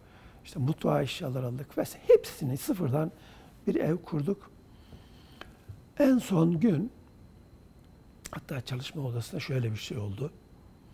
Çalışma odasının masasını kurduk. Masasının üstüne masa lambasını koyduk. Da masanın yanına da seccadesini serdim. Dedim ki efendim dedim tamamdır. Buyurun dedi salona geçtik. Efendim işte dergi, yayın evi. Beyefendi dedi bir kere dur bakalım bir yazalım çizelim dedi. Aradan böyle 15-20 gün, bir ay kadar geçti. Mayıs açı her gün görüşüyoruz ama. Gidiyoruz, yemek yapıyoruz, yiyoruz, içiyoruz, çay içiyoruz, çıkıyoruz, yürüyoruz. Ve bir akşam yine ısrar ettim efendim. Kitaplarınız fotokopiyle dağıtılıyor. İşte dergi kapanalı şu kadar yıl oldu. Şöyle oldu, böyle oldu. Dedi ki ekonomik olarak dedi üstesinden gelemeyiz dedi. Efendim dedim ben ekonomik işini üstlenmek istiyorum dedi. Nasıl yapacaksınız dedi. Efendim halledeceğiz. O zaman dedi gidin dergi kağıdıyla, baskısıyla, dizgisiyle kaçamağı olur. Kitaplar kaçamağı olur. Ben de gittim üç ayrı dizgiciden, üç ayrı matbaadan, üç ayrı kağıtçıdan fiyatlar aldım. Derginin 1500 sayısı, kitapların 1500 baskısı, 1500 bas, 1500 baskısı, işte şu kadar kitap, sayfa kitap, bu kadar vesaire forma kitap. Bunların hesaplarını üç ayrı dosya halinde getirdim. Koydum önüne. Yemekten sonra baktı şöyle karıştırdı, karıştırdı, karıştırdı. 1500 çok dedi. Hatta 1000 bile çok dedi. 500 bile çok dedi. Biz edebiyat dergisi ama ben nasıl böyle bütün şeylerim yıkıldı. Duvarlarım yıkıldı. Edebiyat dergisiyle yükselttiğim duvarlarım yıkıldı. Efendim dedim. Biz edebiyat dergisini devrimci bir düşünceyle çıkarmıyor muyuz dedim. 200 tane basıp dedim. 200 100 tanesini yazarlara gönderip 100 tanesini de göstermelik olarak dedim. Kitap evlerine mi bırakacağız dedim. Benden hiç böyle bir şey, hiç kimseden yapamaz bunu da benden de hiç beklemez. O da benim böyle bir tepkime şaşırdı. Dosyaları kapattı, üçünü üst üste koydu, götürdü. Kitaplığını en üst rafına koydu. Beyefendi konu kapanmıştır dedi. Ondan sonra geçtik, çay içiyoruz, çay içiyoruz, çay içiyoruz. Saat 11.30 oldu. Ama tek kelime konuşmuyoruz. Galiba 3, üç, buçuk saat oturduk böyle omuzlarımızdan kilolarca ağırlıklar bastırıyoruz sessizlik nedeniyle. Sonra bizim bozulduğumu anladı tabii. Kalkıp bir dolaşalım dedi. Kalktık, yürüdük, yürüdük Çankaya'da. En son otobüs durağına geldik, bizi uğurlayacak. O hep yapardı bunu. Beyefendi dedi, şunları al dedi. Elimin içine biletler koydu, otobüs biletleri. Böyle avucumun içerine koydu ve avucumu kapattı. Diğer elimi de sıktı. Sarıldı. O ayrılırken böyle sarılır, okur, üfler ve omuzlarımızdan dizlerimize kadar mes ederdi. Öyle yaptı. Yarın görüşelim dedi. Ama benim konuşmayışımdan kırıldığımı anladı tabii. Ben gitmedim ertesi günü tabii. Böyle bir süre gitmedim. Birkaç yıl gitmedim birkaç yıl. Tabii. izliyoruz birbirimizi. O beni izliyor, biz onu izliyoruz ama birkaç yıl gitmedim. 97 yılında biraz önce sizin andığınız yeni bir yayın faaliyetine başlamış olduk. Yeni bir yayın faaliyetinden kastınız e, hece yayınları evet. başladınız. Ondan evvel peki e, İstanbul'a gelmiş miydiniz? Tabii. Yani kütüphane müdürü. Tabii. Burada bu süreç içerisinde Nuri Bey ile görüşürken o süreç içerisinde 1996 yılında öğretmenlikten hatta 96, 95 yılında öğretmenlikten Milli Kütüphane'ye geçtim. Milli Kütüphane'de şube müdürlüğü, daire başkanlığı falan yaptık. Fakat 97'de bu 28 Şubat sürecinden sonraki süreç başlayınca hepimizi dağıttılar Milli Kütüphane'de. Ee, beni de İstanbul'a Bayezid Devlet Kütüphanesi'ne sürdüler. Benim İstanbul sürecim öyle başladı. Fakat ben İstanbul'a 97'nin Eylül, Eylül-Ekim ayında başladım. Ekim ayında başladım Bayezid Devlet Kütüphanesi'ne. Fakat o tarihe kadar biz burada yayıncılığa başlamıştık. Hece dergisini kurmuş, Hece yayınlarını kurmuş. Ocak'ta başladık çünkü. Böyle bir 8 aylık, 10 aylık süreç içerisinde e, buna devam ediyorduk. Bu süreçte ben İstanbul'a gittim. İstanbul'a gittim. Tabii İstanbul'a giderken arkadaşlar ne yapacağız diye şaşırdık. E, arkadaşlar dediler ki sen git gel İstanbul'a. E, hafta sonları buraya gel. Arada izin al, rapor al, gel. Dergiler devam etsin, yayınlar devam etsin. Evini götürme. İdare et. Bir süre sonra gelirsin. Fakat 28 Şubat süreci bin yıl süreceği için e, böyle bir e, şeyle yapıldığı için gelemedik. Üç yıl gelemedim ben. Üç yıl İstanbul'a gittim geldim. Dergi burada oldu. Arkadaşlar benim evi götürmeme. Ben dedim ki dergiye siz devam edin yayın evine siz devam edin. Ben İstanbul'a taşınayım artık. Veya dergiyi yayın evini İstanbul'a taşıyalım. İkisi de olmadı. Ben üç yıl gittim geldim. Hatta dört yıl gittim geldim. Ve en sonunda 2000 yılının sonunda yine Ekim ayında artık böyle sürmeyecek dedik. Emekliye ayrıldım. Çok erken bir emeklilik oldu benim için. Ve Ankara'ya döndüm. Derginin başına. Evde zaten buradaydı. Çoluk çocuk buradaydı. Ve Ankara'ya döndüm. Böyle bir İstanbul maceramız oldu. Şimdi yaklaşık 13 yıl var sanıyorum Nurettin Bey, e, Nuri Bey ile son görüşmeniz ve e, Hece'nin kurulmasıyla e, arada. E, buna suskunluk dönemi diyorsunuz bir yerde. E, o suskunluk dönemi, Nuri Bey'in tabiri tabii o suskunluk dönemi, Edebiyat dergisinin kapanmasıyla Hece'nin, bize göre Hece'nin başlanması, zaten o 87'nin pardon 97'nin sonlarında da Edebiyat Dergisi yeniden kitaplarını yayınlamaya başladı. Onun için de öyle. 12 yıl. Nuri Bey hiçbir yerde hiçbir şey yazmadı. Yayınlamadı. Ben de yayınlamadım. Ta ki Hece'nin çıkışına kadar da ben yayınlamadım. Sadece o sözün ettiğim maveradaki tek şey. Onun dışında hiçbir şey yayınlamadım. Nuri Bey'in yazdığını biliyorduk tabii. Notlar halinde yazdığını, otel şartlarında tabii. Kahvelerde, şurada burada yazdığını biliyorduk. Biz yine bir evimiz var, iyi kötü odamız var, çalışma mekanımız var, iş yerimiz var. Buraları biliyorduk.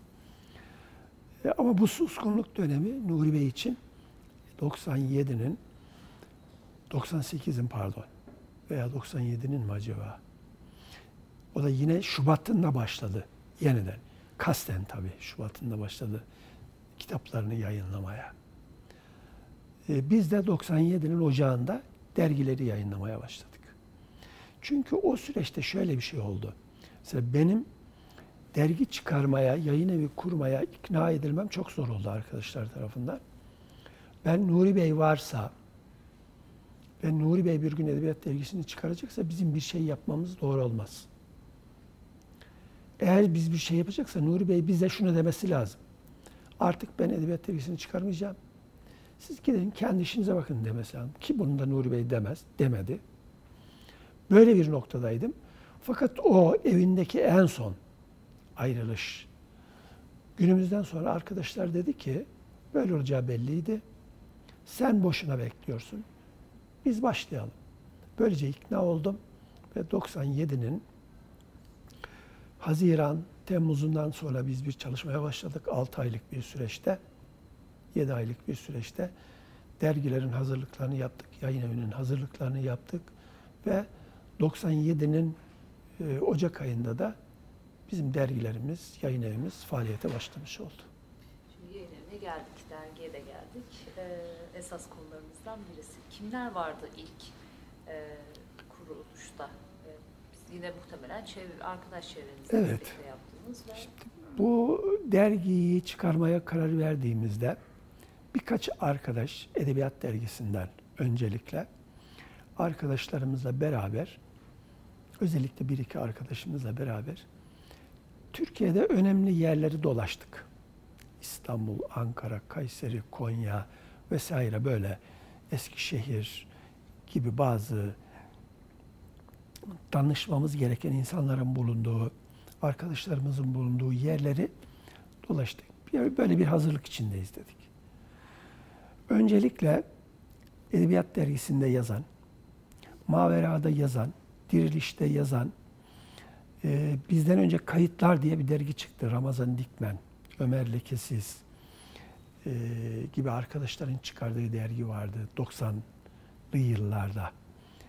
E, galiba 50 sayı kadar veya 48-49 sayı kadar çıktı.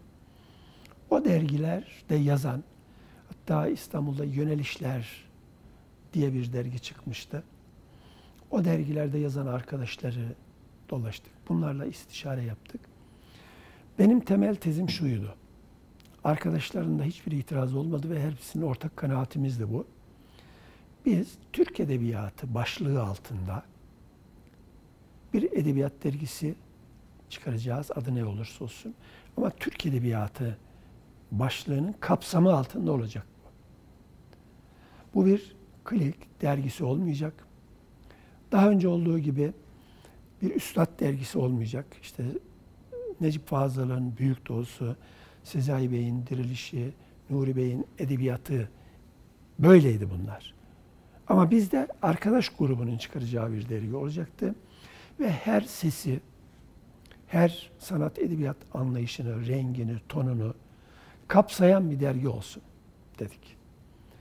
İki, bu dergide kimsenin eline vurulmayacak. Kimsenin eline vurulup da düşürülmeyecek.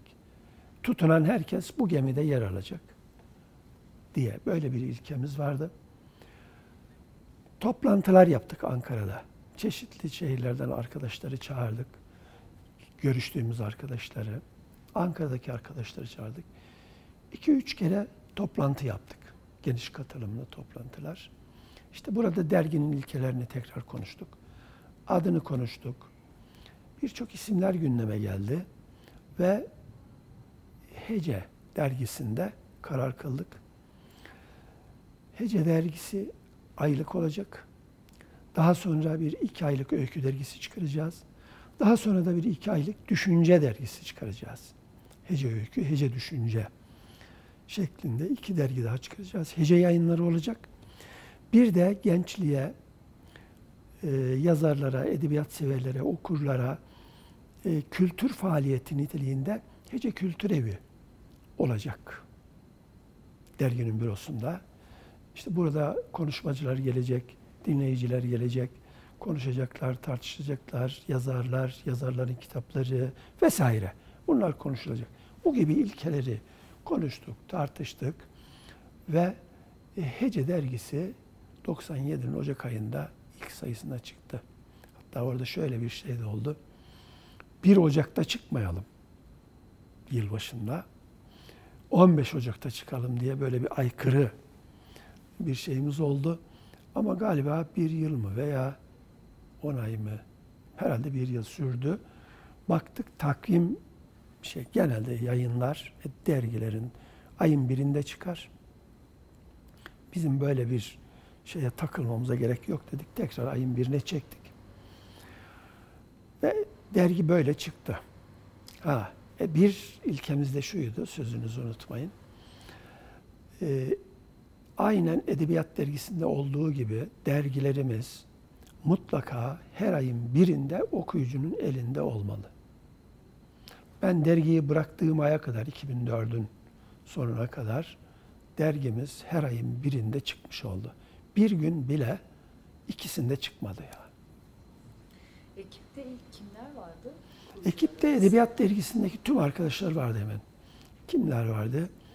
Turan Koç, Arif Ay, Kamil Aydoğan, Ali Karaçalı, Ali Ulvi Temel, Ali Göçer ve diğer tüm arkadaşlar. Ömer Erinç, Ömer Aksay, diğer adıyla Bilal Cerir. Bu arkadaşların hepsi vardı. Mavira'dan gelen arkadaşlarımız vardı. Kayıtlardan gelen arkadaşlarımız vardı. Mesela Ömer Lekesiz, Cemal Çakar gibi arkadaşlarımız oralardan gelen, Mavira'dan ve kayıtlardan gelen arkadaşlardı.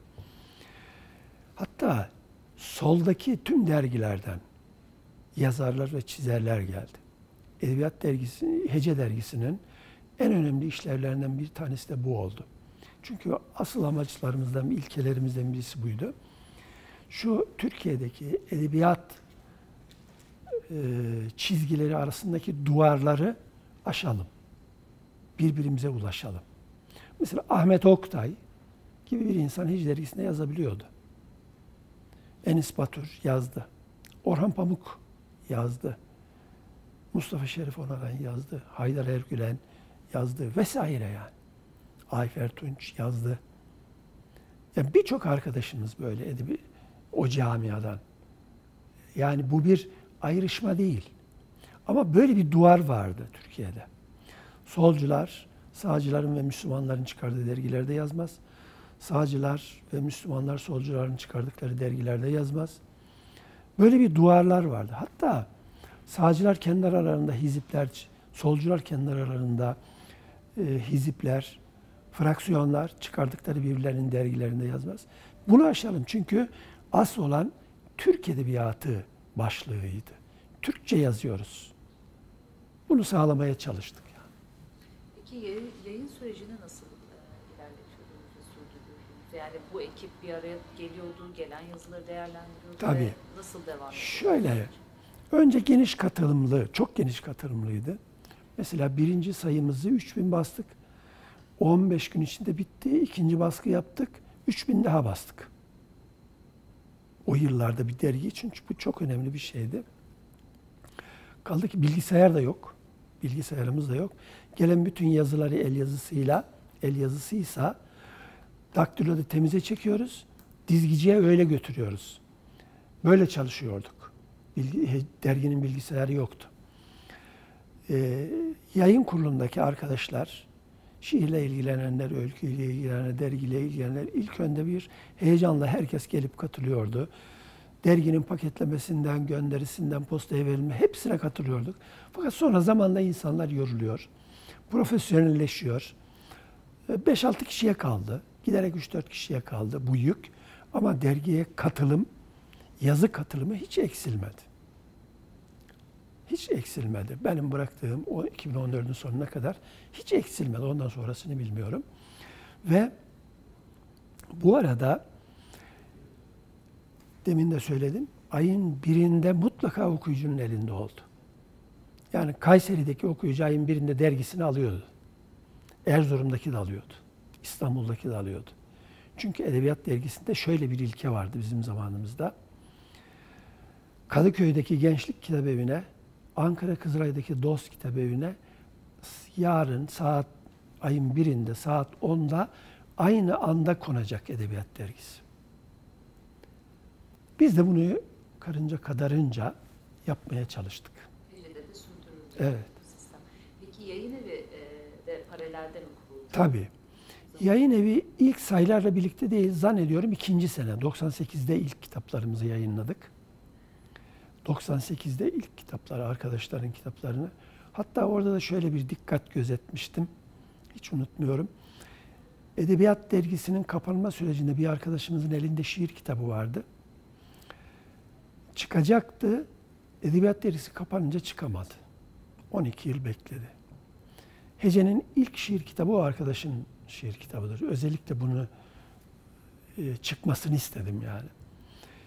Yine bir ikinci kitap da deneme kitabıdır. Turan Koç'un Edebiyat Dergisi'nde yayınlanmış yazıları kitaplaşmadığı için onu topladık. Ceylan Kovalamak adıyla onu kitaplaştırdık. Bu dikkat üzerinden devam ettik. Derginin 3 ya da 4. sayısı çıktığında Ramazan Dikmen vefat etmişti.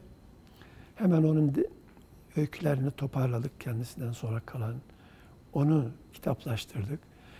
Yani bir de böyle edebiyat sahasında bir türlü mağdur olmuş arkadaşlarımızın emeklerini yerde bırakmamayı derginin ve yayın evinin ilkesi haline getirdik. Ve böyle devam etti. 2004 yılında e, Hece Öykü dergisini çıkardık. İlk sayısı 2004 yılıdır. E, Hece Kültür Evi tam düzenli olmasa da galiba 2010 yılına kadar aralıklı olarak da olsa faaliyetini sürdürdü. Orada birçok yazarı çağırdık, uzun konuşmalar yaptık. Onları dergilerde bir kısmını yayınladık, çözdük bantları, dergilerde yayınladık. Şimdi onları geçenlerde gördüm bazı arkadaşların kitaplarına girmiş o söyleşilerden bazı. Mesela rahmetli Akif Emre'nin çok güzel bir söyleşisi vardı. Yeni yayınlanan bir kitabına girmiş. Böyle güzellikler oldu. Ee, diğer projemiz olan Hece Düşünce Dergisi'ni birkaç kez teşebbüs ettik. Çıkarmak için. Ama e, ekonomik şartların ağırlaşması, dergideki yükün ağırlaşması, ben ve Abdurrahim Karadeniz'den başka dergide bu işlerle, maliye işleriyle ilgilenenler kalmadığı için e, ikimize çok ağır gelecek diye ertelerken ertelerken en son ben de bırakınca öylece kaldı. Ee, ve Hece Düşünce dergisini de çok önemsiyordum ben. Çünkü Türkiye'de bu çizgide tırnak içinde düşünce kavramı etrafında yayın yapan dergi neredeyse çok az. Yani politik dergiler çıkıyor. Siyaset dergileri çıkıyor. İşte radikal dergiler çıkıyor. Ee, böyle örgüt dergileri çıkıyor, vakıf dergileri çıkıyor. Ee, bu böyle değil. İslam düşüncesini dert edinen sorunlarıyla ve imkanlarıyla birlikte İslam düşüncesini dert eden bir düşünce dergisinin çıkması gerektiğini düşünüyordum.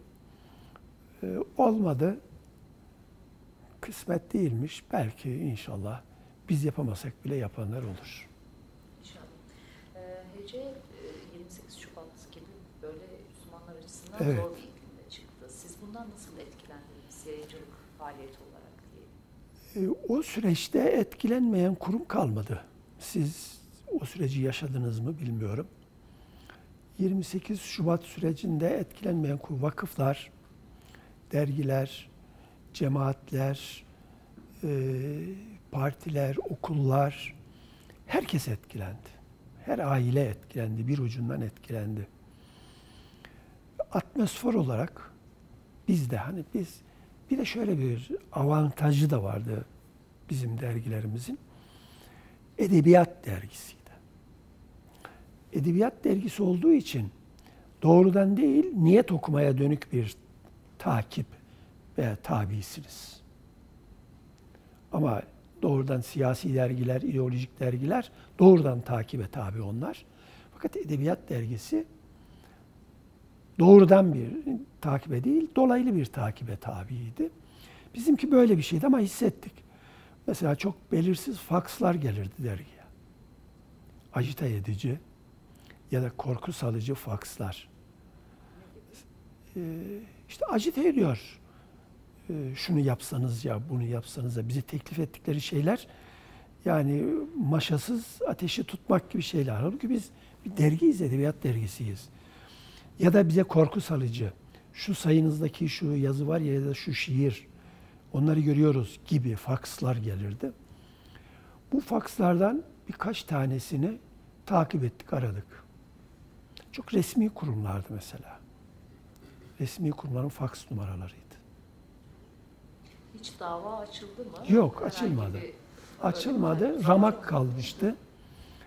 13. sayımızda bir kapak yaptık çok işte şeyden sonra 28 Şubat'tan 6 ay sonraki o sıkı dönemde bir kapak yaptık. Çok e, cüretkar bir kapaktı. Yani şimdi olsa o zaman yapmamam gerektiğini düşünürüm şahsen. Böyle iskelet halinde generaller dizilmiş. Böyle bir kapak. Bir edebiyat dergisine yapıyorsunuz. Çok kısa bir süre sonra. Tabii 6 ay sonra e, adliyede çalışan birisi bir başsavcının masasında o derginin sayısını görmüş. Ama bir takip, soruşturma çıkmadı yani. Peki İslami yayıncılık içerisinde e, böyle genel bir isimlendirme yaparsak heceyi nereye konumlandırıyorsunuz tam olarak? Yani e, bu serüven içerisinde nasıl bir e, renkte ve çizgide kalmıştır? Tabii uzunca anlattınız ama bir genel çerçeve içerisinde ne? Evet. Bu en başta bir soruna işaret etmiştim ya. Müslümanların sanata, edebiyata bakışıyla sanatçıların ve edebiyatçıların dine ve siyasete bakışı sorunundan. Bu sorun burada da geçerli. Şimdi ben İslami edebiyat ya da İslami yayıncılık kavramlarını yanlış buluyorum. Her ikisi de doğru kavramlar değil. Bir yayıncılık İslami olmaz. Yani tefsir yayınlayan bir yayın evine İslami yayın evi mi deriz? Mesela aynı yayın evi bir de felsefe kitabı yayınlasa. Tefsir mi İslami yayın, felsefe kitabı mı da mı İslami yayın? Veya ikisi de İslami yayın değil, bir yayın mı? İslami edebiyat kavramı da böyle. Hece Dergisi ile ilgili kuruluşunda bahsettiniz zaten bir ağabey gölgesi altında olmasını istiyoruz ya da işte müşterekliğine vurgu yaptınız. Bu müştereklik ve müşterek yayın e, kaygısı e, sürdü mü Hece'de? Sizin ayrılma sürecinize kadar ve sonrasında nasıl görüyorsunuz o müşterekliği? Şimdi Hece'yi ayırırken Büyük Doğu'yu, dirilişi ve edebiyatı ve bunların başındaki ağabeyleri, üstadları anarak bir ayrım yaptım. Mesela Mavera dergisi de bir ağabey dergisi olamadı. Çünkü orada da bir ağabey yoktu. Herkes eşitti. Ondan sonraki dergilerin hemen hemen hepsinde öyle oldu. Ağabeyler kuşağının dergi çıkarması bitti. Edebiyat dergisiyle beraber, Diriliş'le beraber. Hala da onlar öyle anılıyor. Edebiyat yayınlarından söz ederken Nuri Bey, Diriliş'ten söz ederken Sezai Bey. Hala Büyük Doğu'dan söz ederken Üstad Necip Fazıl'dan anarız. Ee, bizde de böyleydi. Ben diğer arkadaşlara göre birkaç yaş büyüktüm. Ama böyle bir kuşak artık edebiyat anlayışları da böyleydi. Bir eşitlik düzleminde gelişti. Bununla beraber edebiyatın doğasında şöyle bir şey var. Edebiyat insanı inceltir duygularını inceltir, düşüncelerini inceltir, hassasiyetlerini geliştirir. Ama bir yandan da edebiyat insanın nefsini gıdıklar, kışkırtır.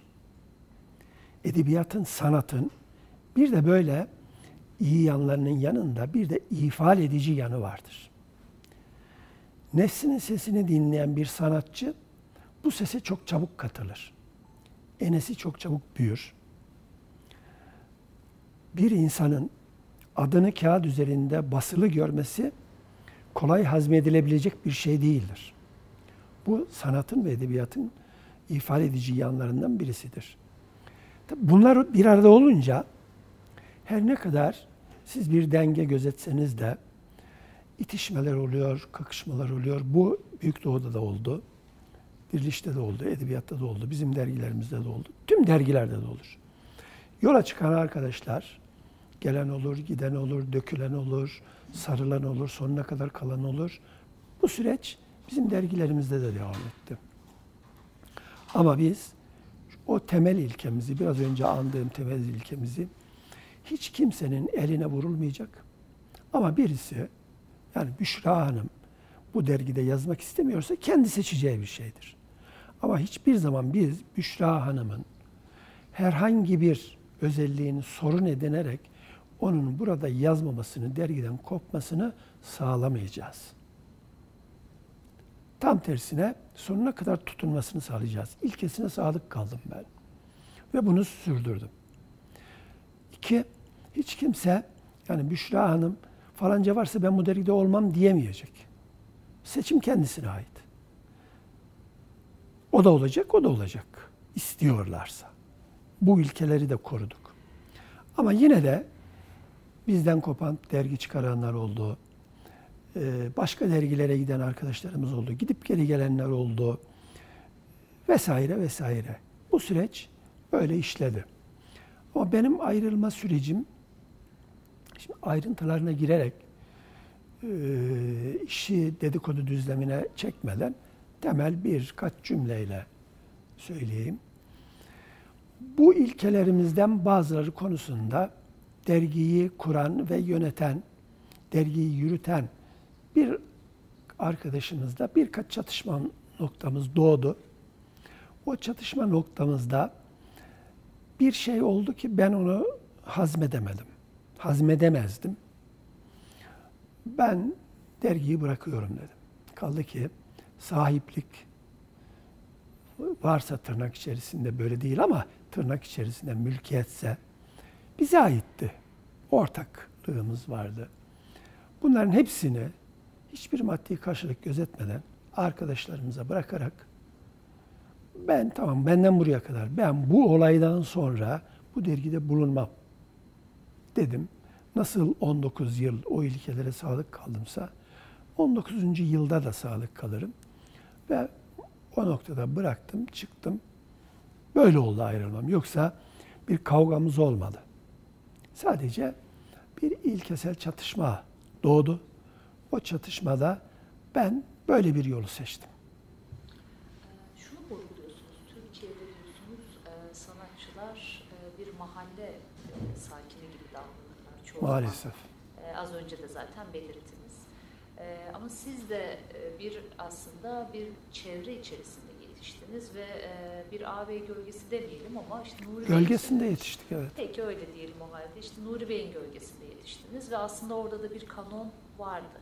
Bunu bir dönem e, gereği olarak mı okuyorsunuz yoksa e, şimdiki ilkesel olarak Hece Dergisi için de saydığınız ilkesel e, şartları o müştereklik vurgusunu geriye dönük öz eleştirel bir e, söylememe oturtuyorsunuz?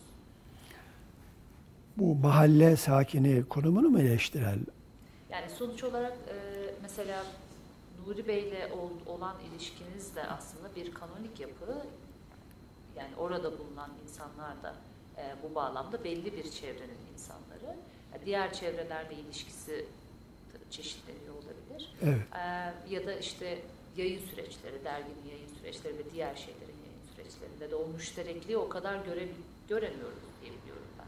Ama siz daha sonra e, müşterekliğe daha fazla vurgu yapan çalışmalar Tabii. içerisinde yer alıyorsunuz. Buraya dönük bir öz eleştiri yapıyor musunuz Nuri Bey'le olan? Yapıyorum tabii, yapıyorum. Şimdi birkaç husus var bu konuda. Bir, o mahalle sakini sözünüz çok önemli. Onu Türk Edebiyatı'nın geneli için kullandığım bir tabirdir. İki, e, istişari olarak iş yapmak ve hem kendi dergimiz hem de Nuri Bey'in çalışma yöntemiyle ilgili eleştirel bakışım var mı? Bu hususlarda birkaç şey söyleyeyim. Ee, bir dergi özellikle Müslümanlar tarafından çıkartılıyorsa bir, öncelikle dergiye derginin yükünü omuzlayan insanların hukuku. İki, dergiye katkıda bulunan ikinci halkadaki insanların hukuku. Üç, Türkiye'deki edebiyatçıların hukuku şeklinde üç aşamalı bir hukuk gözetiminin yapılması gerektiğine inanıyorum. Bu şudur. Hiçbir dergide dediğim dedik olmamalı. Nihayet biz sanat edebiyat yapıyoruz. Bunun olmaması için de sanata edebiyata Müslüman bir yazarın nasıl bakması gerektiği yine bu konuda temel bir ölçüm var benim. Bu çok şahsi bir ölçü. Bunu birçok insan kabul etmez. Etmese de böyledir ama. Biz edebiyatta yapsak yaptığımız bir ameldir. Öykü yazıyorsak, Hüseyin Su öykü yazıyorsa, siz şiir yazıyorsanız, Hanife Hanım deneme yazıyorsa, eleştiri yazıyorsa, inceleme yazıyorsa, bunların hepsi benim de sizin de bir amelinizden ibaret. Biz amelimizde neyi yarıştırıyoruz? Neyi birbirinden üstün tutmaya çalışıyoruz? Neyi birbirinin önüne geçirmeye çalışıyor, önüne geçirmeye çalışıyoruz? Bu çok önemli bir hassasiyet olduğuna inanıyorum ben. Maalesef Müslümanlar da yapsa edebiyat ortamında, edebiyat dünyasında, edebiyat ilişkilerinde, edebiyat yayınlarının sürdüğü ilişkilerde böyle bir hassasiyeti pek görmemiz mümkün değil. Bunu biraz önce söylediğim edebiyatın ifade edici, sanatın ifade edici yanını görüp görememeye bağlamak lazım. Göremiyorsak bir ene savaşlarına dönüşüyor. Kimin şiiri kiminkinden önce yer alacak, kimin öyküsü kiminkinden önce yer alacak, kimin kitabı önce yayınlanacak savaşına dönüşüyor. Kimin adı daha öne çıkarılacak yarışına dönüşüyor. Yo, o hassasiyeti görüyorsak o zaman hiç kimse yani siz, biz kıldığımız namazları yarıştırabiliyor muyuz? Öyle bir şeyimiz var mı, imkanımız? Hakkımız var mı? Yok. Bunların nasıl bir amel olduğunu öbür tarafta herkes görecek. Böyle bir şey yok. Maalesef bu açıdan Türkiye'deki ağabeyler de dahil, bizim kuşakta dahil, bizden sonraki kuşakta dahil tüm sanat, edebiyat, hatta düşünce, ideolojik, radikal tüm yayınlarda, yazılarda böyle bir e, maluliyet var. Böyle bir maluliyet var. Çünkü insanlar adını yazılı görünce her şeyi bırakıyorlar.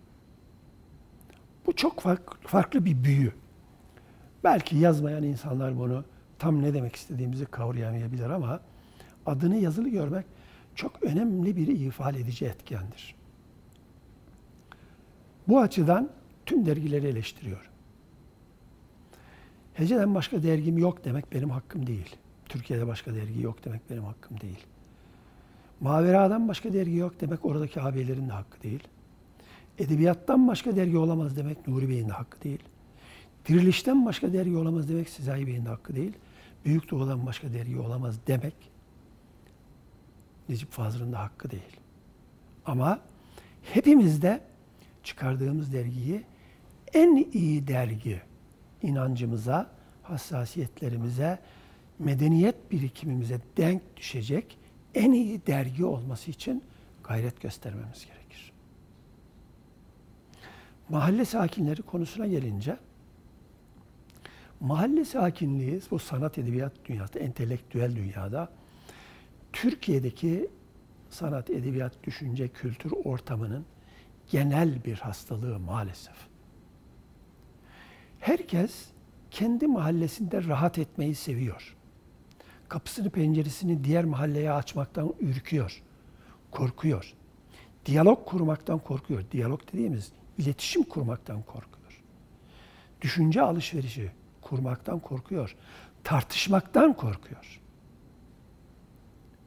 Hala da böyle. Hala da böyle. Duvarın arkasında çıkan dergilerden hiçbirisi sizin yazdıklarınızı yayınlamaya cesaret edemez ya da yayınlamaz. Sizi yok farz eder. Aynı şeyi siz de duvarın arkasındaki yazara yaparsanız duvarın bu tarafındaki çıkardığınız derginizle siz de mahkumiyetinizi, mahallenize mahkumiyetiniz ve mecburiyetinizi sürdürmüş olursunuz. Maalesef Türkiye'de böyle bir ortam var. Her entelektüel ki entelektüel bize ait bir kavram değildir, batılı bir kavramdır. Son derece açık görüşlü, son derece cesaretli olması gerekirken her entelektüel kendi mahallesindeki sese meftun. Bir başka mahalledeki sese kulakları tıkalı. Sanat edebiyat dünyası maalesef böyle. Bunun neden olarak e, nasıl bir e, şey öne Bunu biraz yani. Cumhuriyet döneminin siyasi atmosferi içerisinde değerlendirmek gerektiğini düşünüyorum. Sonra giderek bir de fantaziye dönüştü bu. Daha rahat oluyor insanlar. Herkes kanatlarının altına 5-10 kişi topluyor, bir dergi çıkarıyor ve çok rahat. Halbuki Türkiye düzleminde, biraz önce sözünü ettiğim Türk Edebiyatı başlığı altında yaptığında orada başka renklerin albenisi de görülecek. Bunu taşımak zor galiba. Ama bunu başarmadan hiçbir şey olamaz. Başka mahallelerin varlığına, o mahallelerde de insanların yaşadığına inanmak ve tahammül etmek zorundayız. Biz bir şehirde, giderek bir ülkede, giderek bir dünyada yaşıyoruz. Şehrimizden de sorumluyuz, ülkemizden de sorumluyuz, dünyanın tümünden de sorumluyuz. Yazdıklarımızla, konuştuklarımızla, yaptıklarımızla her şeyden sorumluyuz. Yaşadığımız süre içerisinde 50, 60, 70, 80 yıl her neyse olup biten hiçbir şey sorumluluğumuzun dışına düşmez. İster şiir yazalım, ister örgüt kuralım, ister vakıf kuralım, isterse akademik çalışma yapalım. Ne yaparsak yapalım. Hiçbir şey hayatımız süresince hiçbir şey sorumluluğumuzun dışında değil. Türkiye ortak birikimi olarak aslında. Tabii ki. Önce Türkiye'nin ortak birikimi, sonra dünyanın ortak birikimi. Ama maalesef bırakın dünyayı. Türkiye'de böyle duvarlar arkasında konuşmak ve yazmak olduğu gibi İslam dünyası dediğimiz dünya içinde de böyle. Türkiye Mısır'daki edebiyatı tanımaz. Cezayir'deki edebiyatı tanımaz. İran'daki edebiyatı tanımaz. Suriye'deki, Irak'taki edebiyatı tanımaz. Afganistan'daki, Pakistan'daki edebiyatı tanımaz. Biz onlara sırtımızı dönmüş batıya bakıyoruz. Batıda ne yazılırsa onları okuyup ezberliyoruz adeta. Onlar da Türkiye'nin edebiyatını tanımıyor. Mısır'ı, İran'ı, Suriye'si, Irak'ı, Cezayir'i, Pakistan'ı, Afganistan'ı. Onlar da Türkiye'nin edebiyatını tanımıyor. Bizim omuzlarımızın üzerinden batıya bakıyor. Bu doğru bir şey değil. Bu hem Müslüman duyarlılığı açısından, sorumluluğu açısından duyarlı değil, hem de sanatçı, aydın, entelektüel, yazar, çizer sorumluluğu açısından doğru değil. Yerlilik bağlamında değerlendirebiliyor muyuz? Hayır. Bu tamamıyla yabancılaşma. Yok hayır yani bunun aksi bir tavrın e, yani yapılmaması gerektiğini iddia ettiğiniz tavrı yerlilik bağlamında Tabii ki. Zaten yerli olamayan hiçbir düşünce ve hiçbir eylem evrensel olamaz. Evrensel olmanın ilk şartı yerli olmaktır. Bulunduğu yere sağlam basmayan insan uçamaz. Zıplayamaz, sıçrayamaz. Nasıl yerli olacağız? Yerlilikle yerelliği birbirine karıştırmamak gerekir. Yerellik tam mahalle sakinliğidir. Yerlilik kök salmaktır. Kök salmak ki dal budak salasınız. Son olarak şunu da sormak istiyorum. Şöyle bir e, ifadeniz oranı yükseldikçe şifai kültür de azalıyor haliyle. E, burada yani okuma yayıncılık yapan bir insan olarak, kitap çıkaran bir insan olarak e, bunu nasıl bir Şimdi şifahi kültür dediğimiz bu başlık altında andığımız birikim halk birikimidir. Biz bunlara türküler, destanlar, masallar vesaire, halk hikayeleri bunlar şifahi. Hatta mevlid bile Anadolu'da şifahi bir kültürdür değil mi? Etkinliktir. Anadolu'da. Kendisi asıl bir divan edebiyatı ürünü olmasına rağmen mevlüt Anadolu'daki yaygın hali şifahidir. Bu ayrı bir kültürü, bunun besleyiciliği de farklıdır. Mesela ben çocukluk dönemimde bu kültürle çok iyi beslendim. Bu kültürün, şifahi Anadolu kültürünün e, insana kazandırdığı dil ve duyarlılık, hassasiyet çok önemli. Ben edebiyat zevkimi, dil zevkimi, tahkiye zevkimi büyük oranda halk hikayelerinden ve dini menkıbelerden aldığımı bugün görüyorum. Daha sonra ben yazılı, mesela ortaokul sıralarında romanı, şiiri, hikayeyi tanıdık ve ondan sonra okumaya başladık. O güne kadar şifai kültürle büyüdüm. Mesela benim annem bana masal anlatırdı. Gel sana bir heyket anlatayım derdi. Cümlesi buydu. Ha, birçoğunu uydururdu. Hiçbir yerden okumadı onları. Belki duydu. Onu duydu, kendisi kattı, öbürü kattı. Böyle sürer zaten şifai kültür. Bu çok önemliydi. Oradaki duyarlılık çok önemlidir. Halk, okuma yazmanın olmadığı bir halkı küçük görür ya aydınlar. Hiç öyle değil. Hiç öyle değil. O çok önemli bir, sağlam bir duyarlılık o. Hayber Kalesi'nin fethiyle, Hazreti Ali cenkleriyle büyüyen bir çocuktaki dini duyarlılık, radikal kitapları okuyarak kazanılan dini duyarlılıktan daha sağlamdır bence. Daha renkli. Onun için öyle ama biz şunu savunmuyoruz. Kitap, biz kitap medeniyetine ait bir toplumuz. Kitapsız bir iletişimi savunmayız. Elbette romanlar, şiirler, denemeler, eleştiriler, incelemeler, düşünce kitapları, dergiler, gazeteler elbette bunlar bir toplumu ileriye taşıyacak.